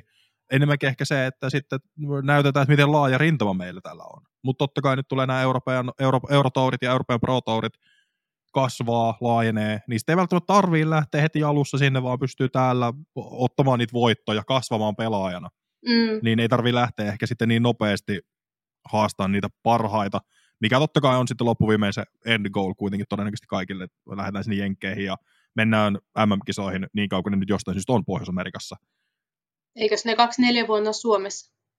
Ei sitä vielä ole julkaistu, mutta kyllä se Yritetään. Meresmaa visti, kyllä se Meresmaa taisi Euroopan Openin yhteydessä sanoa, että se hakemus on sisässä, mutta mä en tiedä milloin se julkaistaan, että minne se menee. Todennäköisesti menee jonnekin ensi kesään. Joo. Tam, jos tuolla jopa keväällä. Jenkeissä ne jenkkipelaajat vaan puhuu sitä, että siistiä tulla sitten Suomeen. Ah, ne tietää se. Okei, tämä on No. hyvä. No, ainakin, ainakin ne sitä puhuu, mutta ei se varmaan kellään vielä ihan julkinen tieto ole, mutta kyllä se ainakin että Se, että siitä niin kuin tuli silloin, että se hakemus on sisässä, että se sentteri Nokia-akselilla vissiin pelattaisi jollain tavalla, mutta ei mä niin kuin...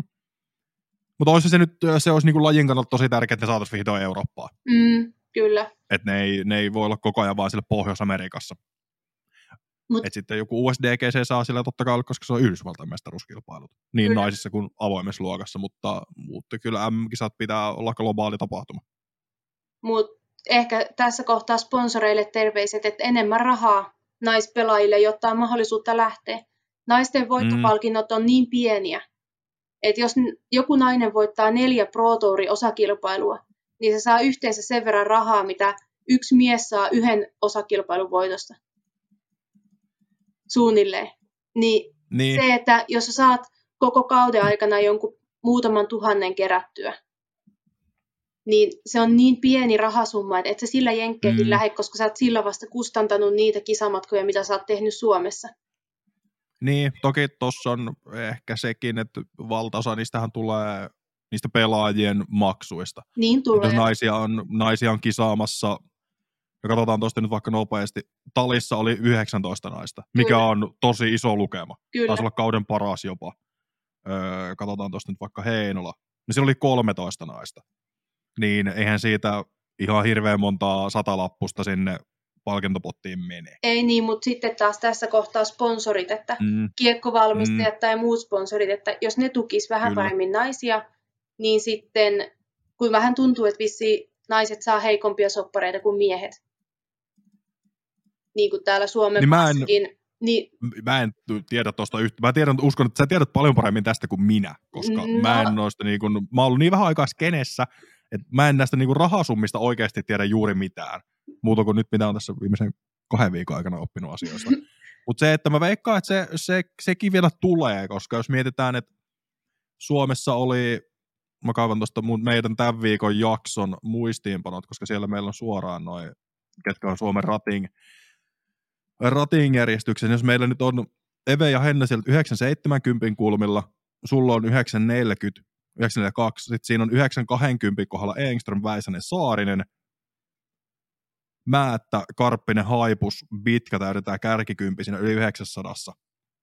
Niin en mä sitten ehkä tavallaan, sit se, se pitää se melkein, sit se pit, sit mä väitän, että siinä tulee myöskin sitä pelaajan vastuut jonkin verran. Ei tietenkään kaikkea voi sysätä niin kuin suhteessa mm. pelaajalle pois sieltä kumppaneilta, että sitten pitää pystyä tuomaan sitä lisäarvoa jotenkin muuten. Kyllä. Että on se sitten sosiaalisen median kautta tai järjestämällä valmennuksia, että sitä lisäarvoa pitää pystyä luomaan, koska ei se, totta kai on pelaajia, ketkä siitä sosiaalisesta mediasta ei vaan fiilaa. Että ei tykkää tehdä vaikka joku Calvin Heimberg avoimesta luokasta. Mm. Ei se tykkää tehdä videota, ei se tee mitään sosiaalista mediaa. Se tekee tasan tarkkaan ne pakolliset päivitykset ja silti se nettoo kuusinumeroisia lukuja. Kyllä. Mutta ei se voi saada miljoonaa vuodessa, koska se ei tee sosiaalista mediaa. Mutta, se ei pysty tuottamaan sitä samaa lisäarvoa. Entäs jos esimerkiksi nyt olisi, että ykkösrinki lähtisi tukemaan tuosta jotakin ja ykkösrinki nyt maksaisi Joo. vaikka Karppisen jenkkeihin ja Karppinen pärjäisi siellä, saisi näkyvyyttä ja saisi hyvän sopparin jostakin, jolloin sitten se saisikin sitä kautta sitä rahaa ja mahdollistaisi sen, että mm. pääsisi sinne uudestaan. Et sitten joskus mm. vaan tarvii sen alkusysäyksen, että se on mahdollista Kyllä. sitten Kyllä. tulevaisuudessa. Joo, ym, joo, siis ihan ehdottomasti. Voitaisiinko me maksaa jollekin joku, joku tommonen. Siis ihan ehdottomasti, jos meillä olisi niinku mahdollisuuksia tukea, tukea pelaajia. No tämähän on tietyllä tapaa, me tarjotaan alusta heille. Niin kyllä. Tuoda, tuoda itse esiin, että se on se, mitä me voidaan tässä kohtaa vielä tehdä, kun ei mekään nyt niinku me ollaan menetetty tässä satoja euroja, eikä me saatu mitään takaisin. Okei, pari kiekkoa, mutta se on siinä. Mutta ei ekaan vuoden vielä voi toivoa kaikkea. Mutta ehkä just se tavalla, että se vaatii sellaisia kipinöitä, se vaatii alkusysäyksiä, se vaatii sitä, että sitten tehdään sitä työtä niin kuin molemmin puolin, että ne rajat rikotaan. Mutta toisaalta Amerikassa naisissa palkintopotit kasvaa vuosi vuodelta. Kyllä. Nyt siellä oli Pro finaaleissa molemmilla luokilla samaa verran fyrkkaa. Viime vuonna itse asiassa oli sama. Olisiko peräti MM-kisossakin ollut, että kaikki sai sama, ei kun oliko? Nyt mä en kyllä muista. Mun mielestä oli tosi lähellä toisiaan se, se po, niin kuin potti. Naiset sai no MMistä vähän vähemmän kuin miehet. Joo. Mutta Jenkeissä on hyvät rahat ja siellä noin joku 50 prosenttia kilpailijoista saa rahaa. Eli siellä mm. on tavallaan aika helppo päästä rahoille. Ja sillä mä, kyllähän niin kuin jokainen joutuu ottaa vähän niin kuin riskejä tavallaan tässäkin. Et sillä mä otan tämän itse riski, että nyt ei rahaa tule palkoista, mutta toivoo, että sitten ensi vuonna tai seuraavana pärjää sen verran hyvin, että maksaa sitten tämän vuoden velat takaisinpäin. Kuulostaa hyvältä. No miten, nyt ollaan puhuttu tästä niin kuin naisten niin kuin tavallaan yleisesti, niin miten sä näet tuon kisapelaajan kehityksen etenkin kotimaassa? Taso on noussut koko ajan ja sieltä tulee niin kuin aika nopeastikin hyviä pelaajia ehkä tässä se, että ollaan niin kuin vähän eri tasoisia, mutta kuitenkin niin kuin suunnilleen samalla tasolla.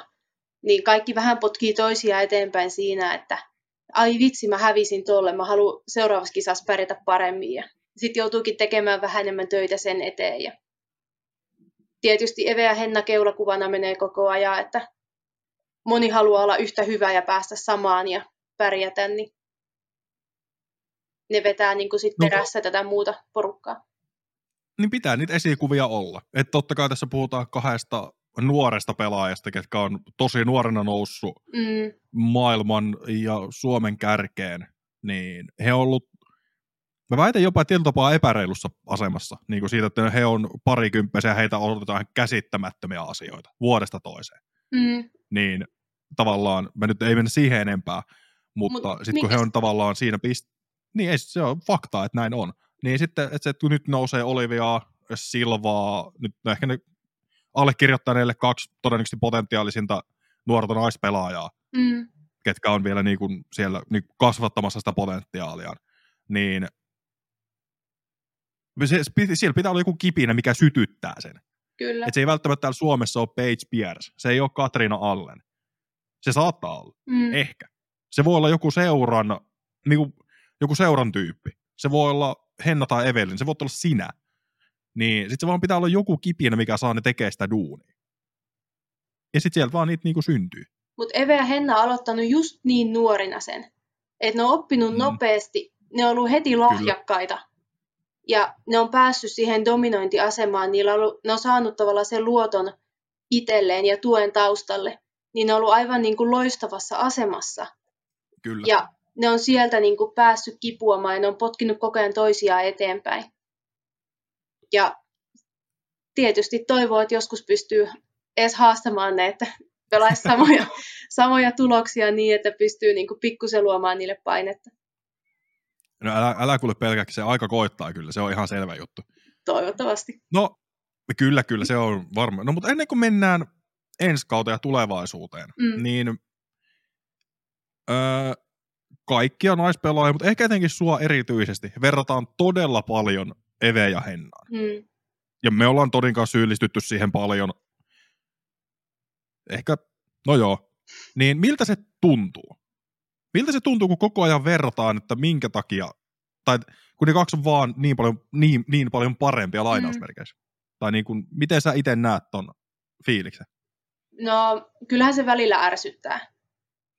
Varsinkin jos verrataan jossakin pelitaidoissa tai niin kuin suorituksissa. Ihan sen takia, että no, ne on pelannut nyt ammatikseen useamman vuoden. Ja itse on tehnyt töitä. Ja onhan se itse treenimäärä niin kuin aivan eri tasolla.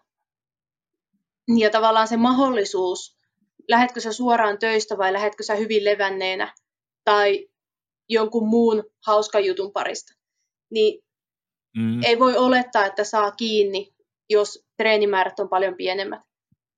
Mutta samalla se luo semmoisen kipinät ja minähän näytä.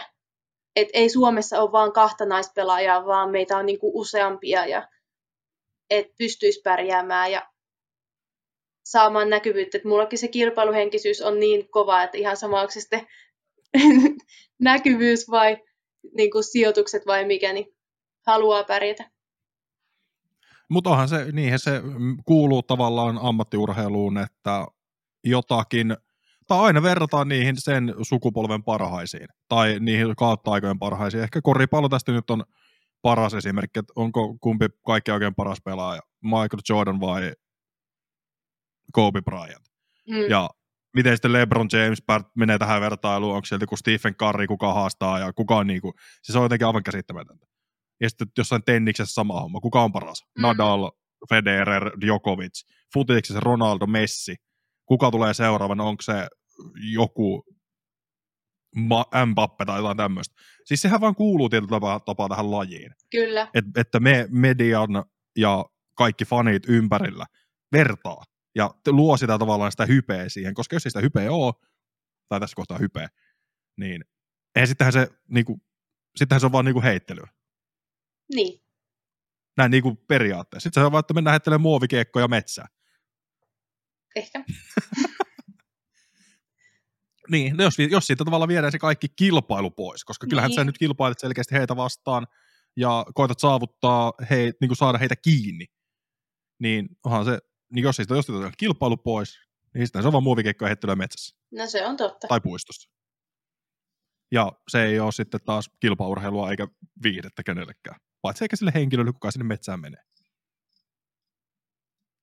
Mutta äh, onko sulla jotain, no ehkä miten sä kiteyttäisit tämän nyt päättyneen kauden?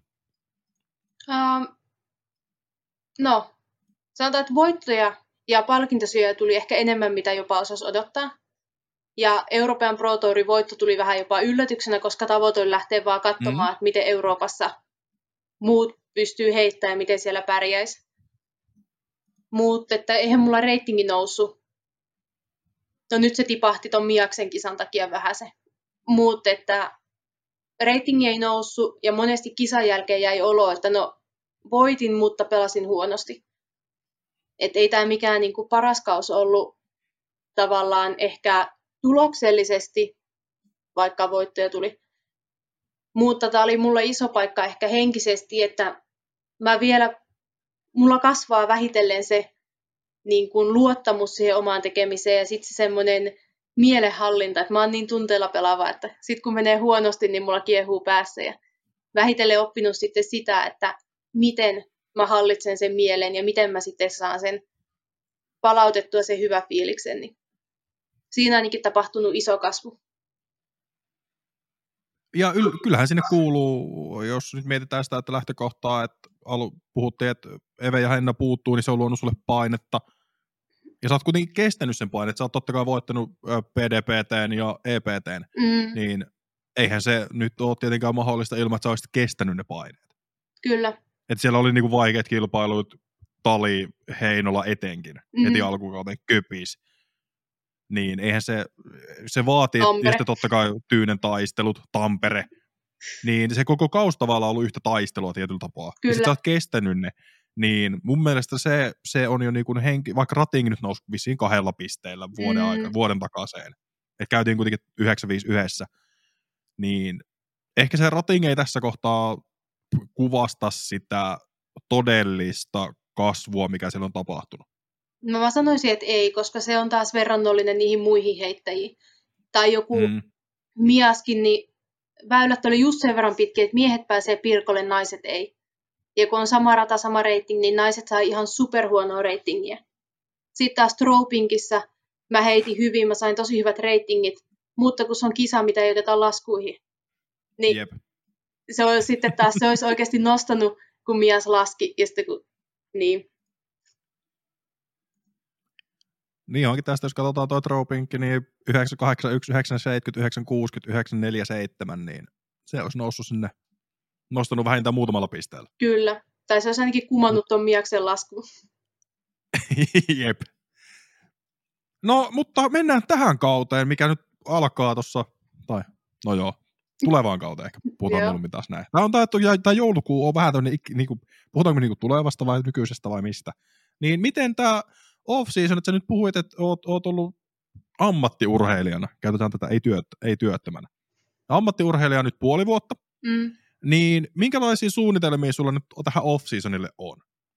No me aloitettiin ton Merelän kanssa yhteistyö, se on tehnyt noin salireenit, että niiden reenien mukaan tässä menty ja itse asiassa vasta kolmas viikko menossa, eli yhteistyö aloitettiin sitten ton ää, Miaksen jälkeen. Eli siitä lähtien voisi on... ollut vähän niin kuin ammattiurheilija. No, miltä se on tuntunut olla Joonaksen treenattavana? Koska siellä kuitenkin se, se talli on suhteellisen laaja. Mm, Niin alkoiko tämä teidän yhteistyö siitä maajoukkue-leiristä? joo, alkoi. Joo. Et mulla on ollut eri fysiikkavalmentajia tässä ajan saatossa ja jokaisessa on omat hyvät puolensa ja jokaisesta on joku juttu jäänyt ehkä mitä olisi niin kuin toivonut enemmän ja katsotaan miten tämä lähtee, mutta toistaiseksi on tosi hyvä, että on selkeä ohjelma. Mä menen salille, mun ei tarvitse miettiä mitä mä luen vaan ohjeesta, mitä mä teen. Ja sitten meillä on ollut kerran viikkoina yhteisreeni, että ollaan päästy sitten katsoa, että mitä pitäisi ihan oikeasti tehdä ja ja sitten tavallaan semmoinen jatkuva seuranta, että palautuuko ja pystyykö tekemään. Ja, et tavallaan homma on tällä hetkellä aika semmoista ehkä ammattimaista. Tuo kuulostaa erittäin hyvältä. Tuo kuulostaa erittäin hyvältä. Ja ehkä jopa sitä tietyllä tapaa, mitä sen, mikä ainakin mun miele- mielestä on ollut se yksi maajoukkue kuvion tärkeimpiä juttuja, että koitetaan luoda sinne semmoisia standardeja kaikille näille meidän kotimaan huipuille. Mm. Että vähintään niin olisi semmoisia jotain yhteneväisiä juttuja. Ettei vaan kaikki mene tietyllä tapaa sen oman pensselin mukaan ja maalaa melko sekalaisia viivoja sinne. Jossakin määrin toimii, mutta se, että vaikka musta ei ikinä tulisi ammattiurheilija, tai maailman parasta, ehkä sanotaan näin päin, ammattiurheilija mm. voi olla, mutta ei ole välttämättä maailman paras kuitenkaan, niin se, että mä haluan päästä kokemaan tämän, mitä se on, kun mun työ onkin se reenaaminen, koska mulla löytyi tuossa, olisiko vuosi sitten, vanha tämmöinen ystäväni kirja, mitä ala-asteella täytetty. Mm. Mä oon täyttänyt itse sinne oman sivun. Ja siellä lukee, Joo. että haluan olla isona. Niin siinä lukee ammattiurheilija. Ja kun mä sen luin, niin mä muistan sen fiiliksen, kun mä aina katsoin telkkarista tai urheiluruutua, missä haastatellaan näitä huippuja. Niin mitä mä ala-asteella ajatellut sitä, että ei vitsi, mä haluan olla joskus hyvä, mä haluan olla telkkarissa, mä haluan olla kuuluisa. Ja sitten tavallaan se hylkäsi se haaveen silloin, että ei musta ikinä tule missään laissa niin hyvää. Mutta nyt mä elän sitä mun lapsuuden unelmaa. Niin, tää niin ja kyllä se nyt on ma- ollut jo televisiossa. No joo, mutta siis silleen... Se on niin saavutettu. Mutta tavallaan... Joo, joo, kyllä mä tiedän, mitä sitä tarkoittaa. Vähän niin kuin väne... Sekin... Moni tuolla tavaa tyyppi tietää Väinön, kun ne vaan kuulee sen. Niin kuin niin, kyllä. Niin se, että olisi joskus oikeasti silleen, että hei, tiettekö tämä Heidi? Joo. No mitä, on, onko tässä nyt sitten, nyt kun Hennahan on ehdolla urheilukaalas vuoden urheilijaksi, niin minkälainen, miten sä näet sen statuksen, miten se vaikuttaa naisfrisbeegolfiin? Mä sanoisin, että toi on tosi hyvä asia. Ensinnäkin ihmiset, niin kuin, jotka fanittaa vaikka yleisurheilua, ja ne lukee, että ah, frisbeegolf. Niin, ja vielä kun sit siellä on se nais niin osallistuja, niin mun mielestä on tosi hyvä. Et se varmasti niin kuin kasvattaa sitä mielenkiintoa ja vähän sen, niin kuin, että ei mikä sitä juttu oikeasti on. Ja kyllä se huomaa tuossa, kun töissä oli ohjas senioreita, niin kun ne mm. kuuli mun kautta frisbeegolfista ja ne saattoi katsoa Alfa TVltä frisbeegolfia, ne heti kiinnostui siitä, että hei, tämä on se, mistä Heidi on puhunut. Ja sitten ne saattoikin joskus tulla sanoa, hei mä näin sut telkkarissa, että ne on sitten niin paljon seurannut, että ne on kerinyt näkee naistenkin kisoja. Ja että kyllä se tietoisuus kun leviää, niin se innostus myös kasvaa. Se on oikein. Mutta se, sen takia tässä itse, itse kukin, se, se Alfa TVn telkkarilevitys oli jotenkin hämmentävä niin kuin omaltakin osalta, että tyyli, mulla on tullut semmoisia ihmisiä, ketkä mä oon kuvitellut, että ne ei niin frisbee-golfiin koske pitkällä tikullakaan mm. syystä tai toisesta. Sitten mä oon saanut silleen, että katsoin sellaisin tuossa kanavia ja kuulin jäbää äänen, niin piti ihan hetkeksi aikaa katsoa, että mikä, mitä täältä tulee oikein. Joo. Alfa TVltä katsonut jotain frisbeekosta. Mä silleen, kiitti hei, thanks. Niin. Se on jotenkin niinku, niinku lineaaritelevisio aiheuttaa tämmöisiä ilmiöitä, että sulla se tulee tietotupaa sitä kautta, että sä oot ohjannut senioreita ja he katsoo sitä telkkaria siellä ja tämä on se minun ohjaaja. Ja sitten se siis tavallaan tosi hellyttävä, semmoinen niinku lämmittää fiilistä. Kyllä. No, mites muuten tämä off-season? Onko sä öö, meidän on suunnitella, että lähtisit tonne etelän matkalle? Espanjaa filistelee jonnekin tammi-helmikuulle, että vähän saisi sitä heittoa kuosi ennen kuin sitten kausi alkaa huhtikuussa tai alkaa Euroopassa. Öö, no en ole ihan niin pitkälle vielä miettinyt. Kyllähän se okay. haaveissa olisi, mutta en ole vielä, en tiedä. Niin, se kuitenkin loppuviimeen niin kuin, ehkä fasilitointikysymyskin osaltaan, että ei se nyt halpa reissua lähteä viikoksi tai kahdeksi Espanjaan. Niin, ja sitten se, sekin kuitenkin on. Vähän se, että en mä niin kuin yksin halua lähteä. Niin. Mä haluan sitten sen jonkun sinne kaveriksi, että kenenkaan lähtee. Että onko se sitten joku Suomen naispelaaja, joka lähtisi myös vai onko se mm. sitten joku, saako tuosta Sasun mukaan tai kaikki on auki. Vai saadaanko sitten tuolta jonkun merellä valmennusporukka. Niin. Että lähdetäänkin, tai maajoukkueporukka tai joku, että... Tai Fribastoren porukka, jos sä oot siinä niin. viimeisen ensi kaudella, niin sieltä kuitenkin voisin kuvitella, että Espanja on useampikin tyyppi lähdössä jossain kohtaa helmikuuta. Kyllä, Et kaikki on vielä auki, mutta että... Haaveissa. No miten sitten, no niin, se kuulostaa, koska se kuitenkin, se sanotaanko, että se edesauttaa tosi monia pelaajia, tai Muotoillaan toisin. Se edesauttaisi kaikkia pelaajia, niin. jos pääsis heittämään ulos alkuvuodesta. Kyllä. Koska ei se, se ei ole, niin kuin, jos tulet suoraan kuplahallista radalle, niin sen tietää, että on ongelmia luvassa. No se oli vähän just se Kööpenhamina semmoinen, että ekan kerran he koskee drivereihin. Niin. se on tämmöisiä ongelmia, joita tulee, jos heittää 150 metriä. Niin. No miten sitten toi ensi kauden kisakalenteri? Niin onko sä sitä jo suunnitellut jollain tavalla? No joo, ainakin noita EPT-kisoja käyn heittämässä ja ehkä Suomen Pro Tourista muuten vaan kaksi kisaa. Eli nyt ensi vuonna tulee uudet Suomen Pro Tourin kärki, tai niin kuin voittaja sinne sen takia, että tuonne EM jälkeen täytyy lähteä saman tien jenkkeihin, jos aikoo MM mm. pelata. Eli siellä jää Kyllä. sitten kolme osakilpailua sen takia pelaamatta. Eli, niin tyyli se, se loppukausi oli jotenkin tosi tiukasti rakennettu naisten kaikki. osalta. Joo, siis se Suomen Pro Tourilla kolme osakilpailua, oliko se kuukauden sisään? Joo, siinä on heti no periaatteessa EM-kisojen jälkeen on Kuopio seuraavalla viikolla, ja Kuopiosta viikko niin on MM-kisat, viikko MM-kisojen jälkeen on Heinola, ja sitten onkin käytännössä Tampere heti perään, mutta sitten siinä on tota DGPTn toinen semifinaalitapahtuuma, ja sitten onkin periaatteessa, no okei, kolme viikkoa MM-kisoista on tuo Yhdysvaltain naisten mestaruuskilpailu. Mutta toi se em ja mm välissä Kuopio, Niin, Niin, se on. MM alkaa jo tiistaina, Mm, kun on viisi päivää. Niin kyllä. sieltä on EM jälkeen pakko lähteä heti, jotta pääsee reenaamaan, koska sitten Kuopionkaan yhtä aikaan todennäköisesti se sekapari MM, jos siihen haluaa Mm. lähteä, samoin sitten niitä Mm. oheiskilpailuja. Niin siinä Pro Tour jää kiertämättä, että ainoa tosiaan, että jos nyt haluaisit käydä vähän muuten vaan fiilistelee, niin käy heittää ne pari, pari kisaa. Niin siinä, niin siinä on alkukaudesta tyyliin, no heti toukokuussa on, että tali, ei, joo, missä, Joo. tossa, kyllä toukokuun vika viikko, sitten seuraava, niin heti perään Estonian Open, Nokia Open, ja sitten tuleekin Oulun PDPT juhannusta edeltävällä viikolla. Joo, Et siinä on kyllä, ei siinä oikeastaan ole kuin noin kaksi, Tyyni ja Oulu, mitkä on järkeviä kertoja, jos meinaa mennä loppusyksystä käymään Jenkeissä.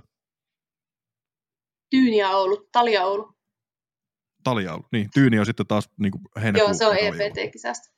Kyllä. Et niitä käyn e- Joo, se olisi, EPTtä sen verran, että saa pisteet. Ja tietysti nyt kun on EPT-voitto, niin tavoitehan toinen voitto, mutta jos lähtee tavoittelemaan voittoa, niin voi olla, että pelaa huonosti. Eli tavoite on vaan pelata. mutta oikeasti tavoite voittaa. Niin, Hyvä. Eli kuitenkin, niin kuin, jos mä saan tästä oikein ymmärryksen, niin sun tavoite kiertää Euroopan Pro Touria, vähintään se neljä viisi kilpailua, koska ne tulee melkein jo heinäkuun puoleen väliin mennessä tulee ne kaikki. joo, viisi. siinä Viro on sama aikaa, kun on valmistujas viikonloppu, niin Mm, siis kun niin valmistuu on, totta. lukiosta, niin se jää väliin, mutta Joo. No siinä tulee sitten kuitenkin heti Köpis, Belgia, Nokia, Tyyni, siinä on sulle neljä, Turku, viisi, neljähän riittää, jos Järva kuusi. Niin, niin, mutta ehkä siihen kannattaa pari ottaa kuitenkin alle. Niin, Sillä jos sattuukin, että sieltä tulee joku, joku vaikka että loukkaantuu tai, tai menee vaan huonosti. niin, täytyy, kyllähän se mielellään kiertää vaikka kaikki, jos vaan niin kerkii, mutta Niin, Mut niin ja totta kai siihen vaikuttaa sopimustilannekin, että miten, miten pystyy kiertämään ylipäätänsä, että vaikka haluaa kiertää mahdollisimman paljon, niin ei se nyt, ei se kuitenkaan Euroopassakaan nyt ihan puoli ilmasta ole. Ei ole, joo. Sitten tietysti toi Euroopan Openi tarkoitus pelata ja EMit. Ja sitten siellä Jenkeissä olisi mahdollisuus pelata se neljäkin kisaa, jos Mm. pelaa ensin MMit. Sitten siinä oli joku kisa, olisiko se Jenkki Pro Tourin joku osakilpailu. Ja hetkonen, EM-kisojen yhteydessä on D-Glow, mikä on playoff-tapahtuma. Sitten MM-kisat alkaa silloin tiistaina, niin ja Seuraava, sitten siinä on taas seuraavalla viikolla, on se viikko 37, niin silloin on MPP Open, mikä on taas niitä playoff-tapahtumia. Aa, no, eli Et siinä ei, et siinä ei ole niinku noita Pro DGPT-osakilpailuita kuin yksi Silver Series, mikä on heti EM-kisojen jälkeisellä viikolla. Joo, eli silloin se, siihen Maple, mikä se oli se heti MM jälkeen, siihen ei, mutta sitten siinä on se öö, naisten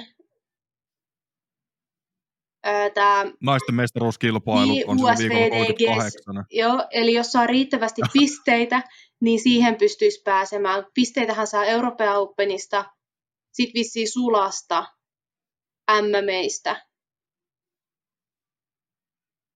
Niin oliko se, että USVDG sen tarvii pisteitä? Öö, siihen pitää jotenkin ansaita paikkoja, niitä voi, sinne Okei. osa pääsee niillä Ei kun niin pisteillä olikin ja totta. osa saa ansaittua, että jos pelaisi ne muutamat kisat hyvit, niin sinne voisi olla, että pääsisi. Niin se tyyliin, öö, hetkinen, eikö se ole Throwpinkkiin, se ainakin menee niin, se on sama kuin USDG se, että sun pitää olla kärki kaksikossa jossain tietyssä listassa kisoista. Joo, Joo, mutta sä voi uskoa, että sä tiedät kyllä paremmin, mitä Yhdysvaltain naisten mestaruuskirjan kanssa mutta minä. USVDGC on vielä eri kuin sitten Tropinkki. Niin, Niin kyllä, sitten, jep. vaikka, vaikka se on myöskin vähän, miksi ne voisi olla samaan aikaan. no niin, mutta et periaatteessa siinä pystyisi käymään ehkä MMit USDGC, USVDGC ja Tropinkin niin kuin samalla Mm. reissulla.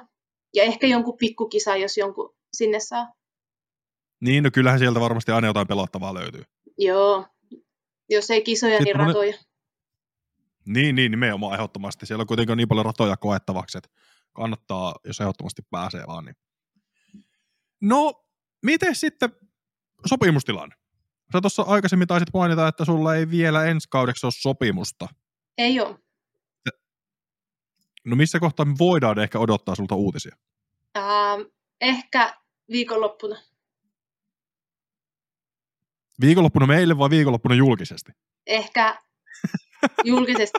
Ja itse asiassa eilen niin, niin tuolta, mä niin kuin DD-sopparia odottelen. Ja eilen Niin, sieltä sieltä, eli, tiimimanageri laittoi viestiä niin kuin ihan spontaanisti vaan, että ottele vielä pari päivää, että muutama päivän päästä tulee soppari. Mutta niin, niin, riippuu, eli mitä, he on tarjonnut kuitenkin sulle jatkoa. öö, no oletettavasti kun tämmöinen vastaus tuli. ja kyllä niiden käytös on semmoinen niin kuin koko ajan, että ne jakaa kaikki mahdolliset mun tarinat ja tykkää niistä ja kommentoi ja näin, että luulisi, että niin kuin tulee jatkoa, mutta sitten yksi toinen odottaa myös, että mitä DDL tulee, että pystyykö he laittaa paremmaksi, mutta eli siinä mielessä vielä vähän Eli se on auki. kilpailua. Niin. kilpailua. Pientä semmoista. Kuulostaa hyvältä. Koska kyllähän se kannattaa kilpailuttaa, jos se on katkolla. Niin. No, miten, ö, mi, miten sä uskot, että sun markkina-arvoon vaikutti noin tämän vuoden EPT ja PDPT-voitot? Mm, no ainakin toi DD arvosti niitä.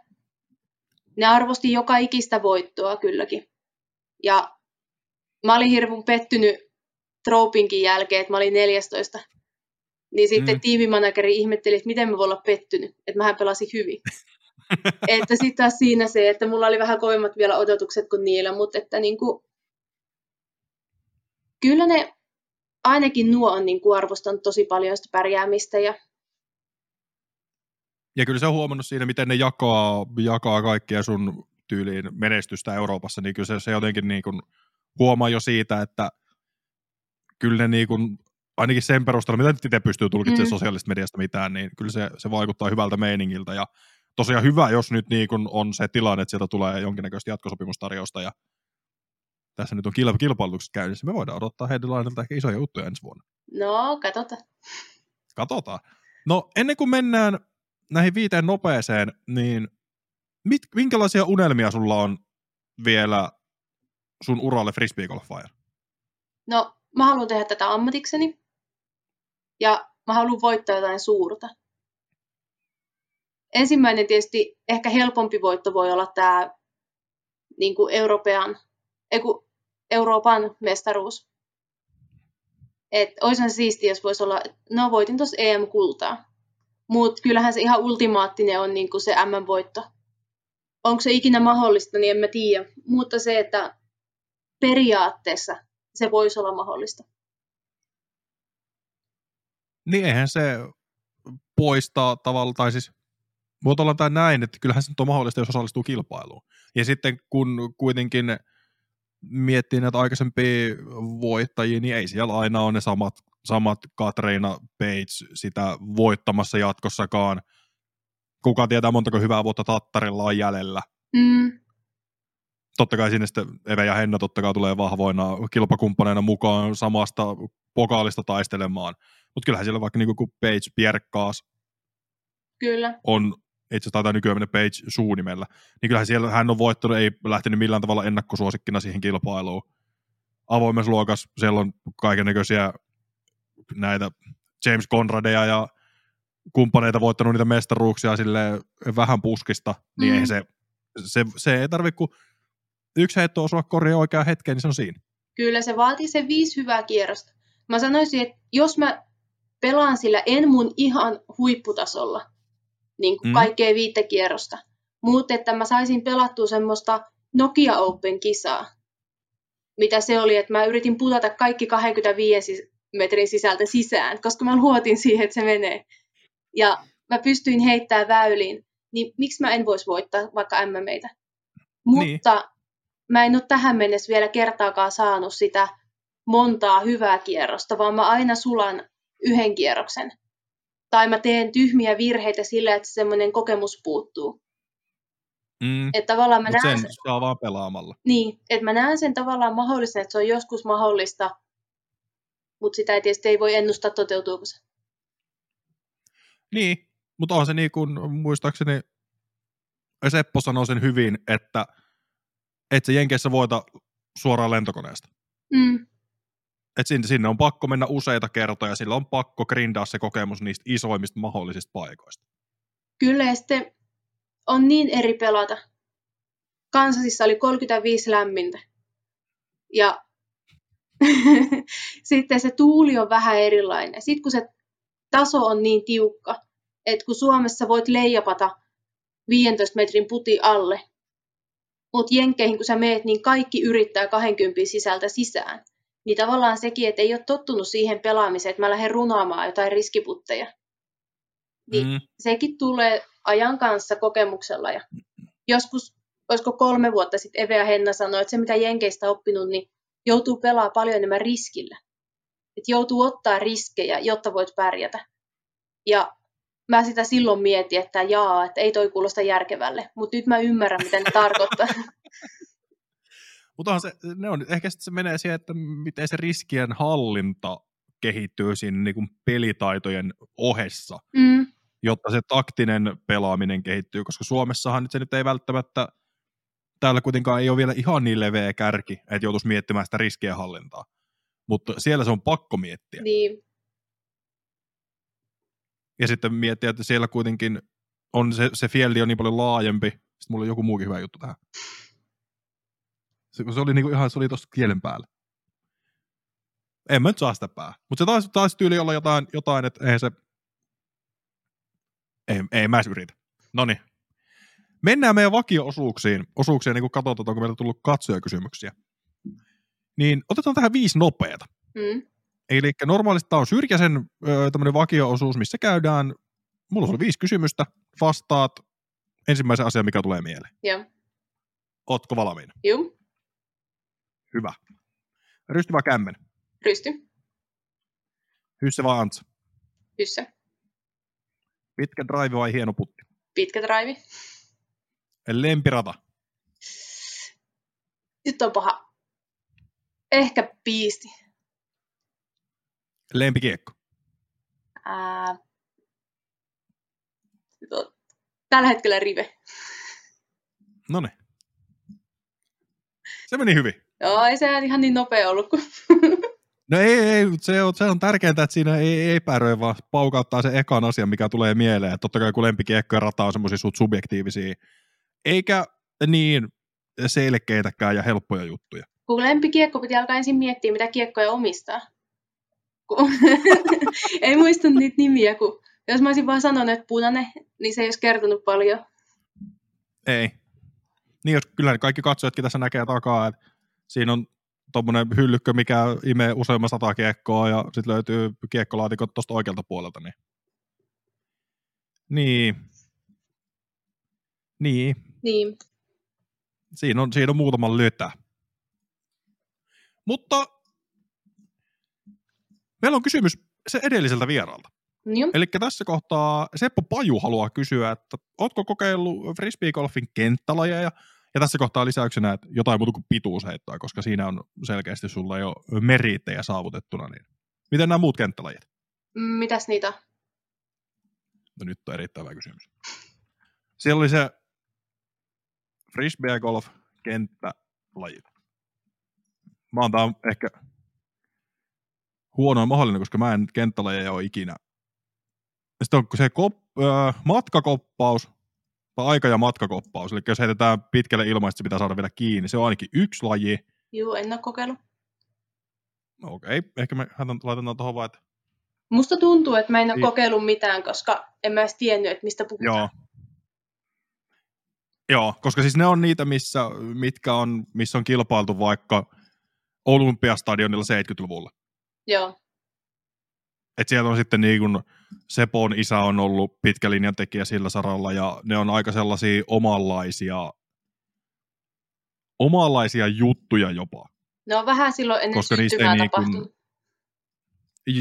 aika paljon. Niin. Että totta kai niin SM-kisoja on järjestetty niin kuin 2010-luvullakin, mutta ne on ollut aika, aika paljon pienempiä. Olisikohan lajeina pitu, 2010 SM-kisoissa ollut pituusheitto, koppaukset, tarkkuusheitto, diskathon ja frisbeegolf.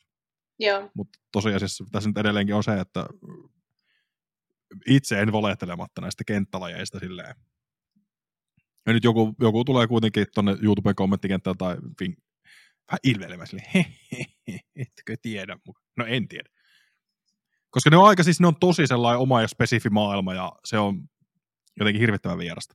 Niin ja se ei ole nykyään enää semmoinen kovin tunnettu, että onhan me nähnyt, kun Seppo heittää ei. hienoja, että se heittää kiekon jonnekin kauaksi tai korkealle ja saa sen vielä kiinni, mm. mutta mm. ajatellut vaan, että vitsi kun siisti temppu, mutta en mä ikinä ajatellut, että se olisi joku laji, yep. että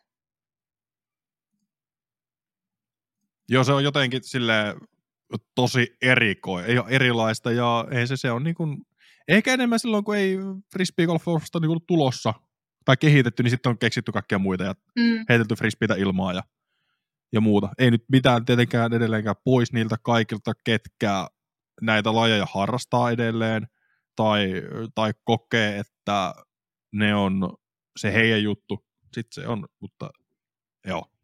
Nyt mä tunkkasin ittenikin syvälle tässä bussialla. Se on sellaista.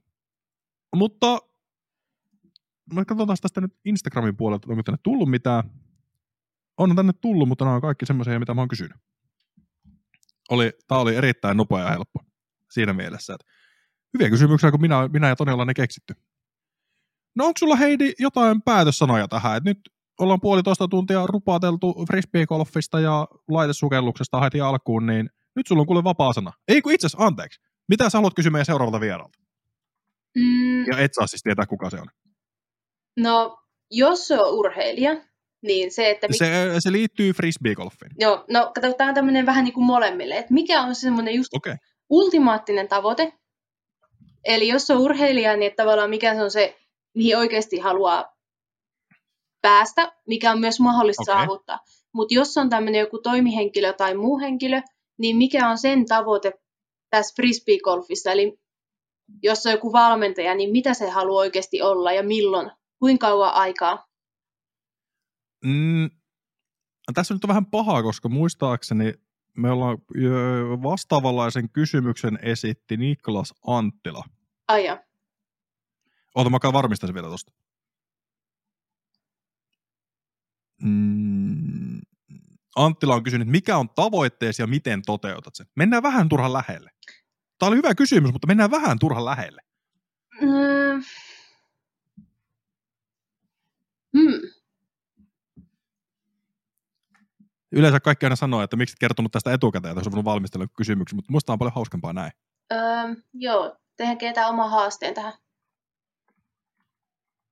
Öö, tuleeko tämä haastattelu siltä vielä ennen Pitääkö se kysymyksen liittyä frisbeegolfiin? Ei välttämättä.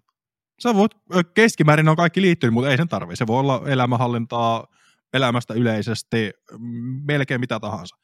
Mutta haastattelu tehdään todennäköisesti vasta en tammikuussa. Ah, no ei sitten sitäkään. Öö, me ensin kysyy joulusta. öö. Joo, ei mennyt joulua tehdä Tonin kanssa enää mitään muuta kuin pusketaan nämä kaikki hajastattelut ajastuksena ulos ja somet ajastettu ne kaikki pois lähdetään ottaa, ottaa joulua ja uutta vuotta? Mm. Nyt laitat aika pahan tähän tälleen näin. Yleensä, no se, tämä, tämä on ollut se pahin kysymys melko lailla. Jos me ei kysytä, että kuinka paljon tienaat vuodessa, niin tämä on ollut se seuraavaksi pahin. Otetaan paljonko käyttää aikaa frisbee-golfiin niin kuin viikossa suunnilleen. Eli jos on urheilija, niin tavallaan se treenimäärä, paljonko treenaa oheista ja lajia. Ja sitten jos on tämä joku muu mm. henkilö, no tietysti joku Aulun tapa nyt tekee työkseen, se voi sanoa, että koko työpäivä.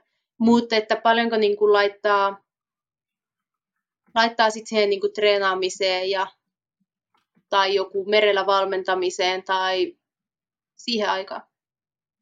No niin. Tämä on erittäin hyvä kysymys. No sit sä oot kuule nyt vielä tähän loppuun päätössanat ennen kuin, ennen kuin allekirjoittanut sulkee show, niin nyt on kuule lattia vapaa, saat kertoa mitä ikinä, ikinä tulee mieleen, kiittää kumppaneita, läheisiä, you name it. No ensinnäkin kaikille katsojille ja kuuntelijoille iso kiitos. Ja se on tosi paljon, kun tulee jotain tsemppiviestejä ennen kisaa tai kisan jälkeen, että miten on mennyt, että ne niinku ne antaa tosi paljon sellaista boostia eteenpäin. Kun tietää, että jotakin kiinnostaa, mitä itse tekee.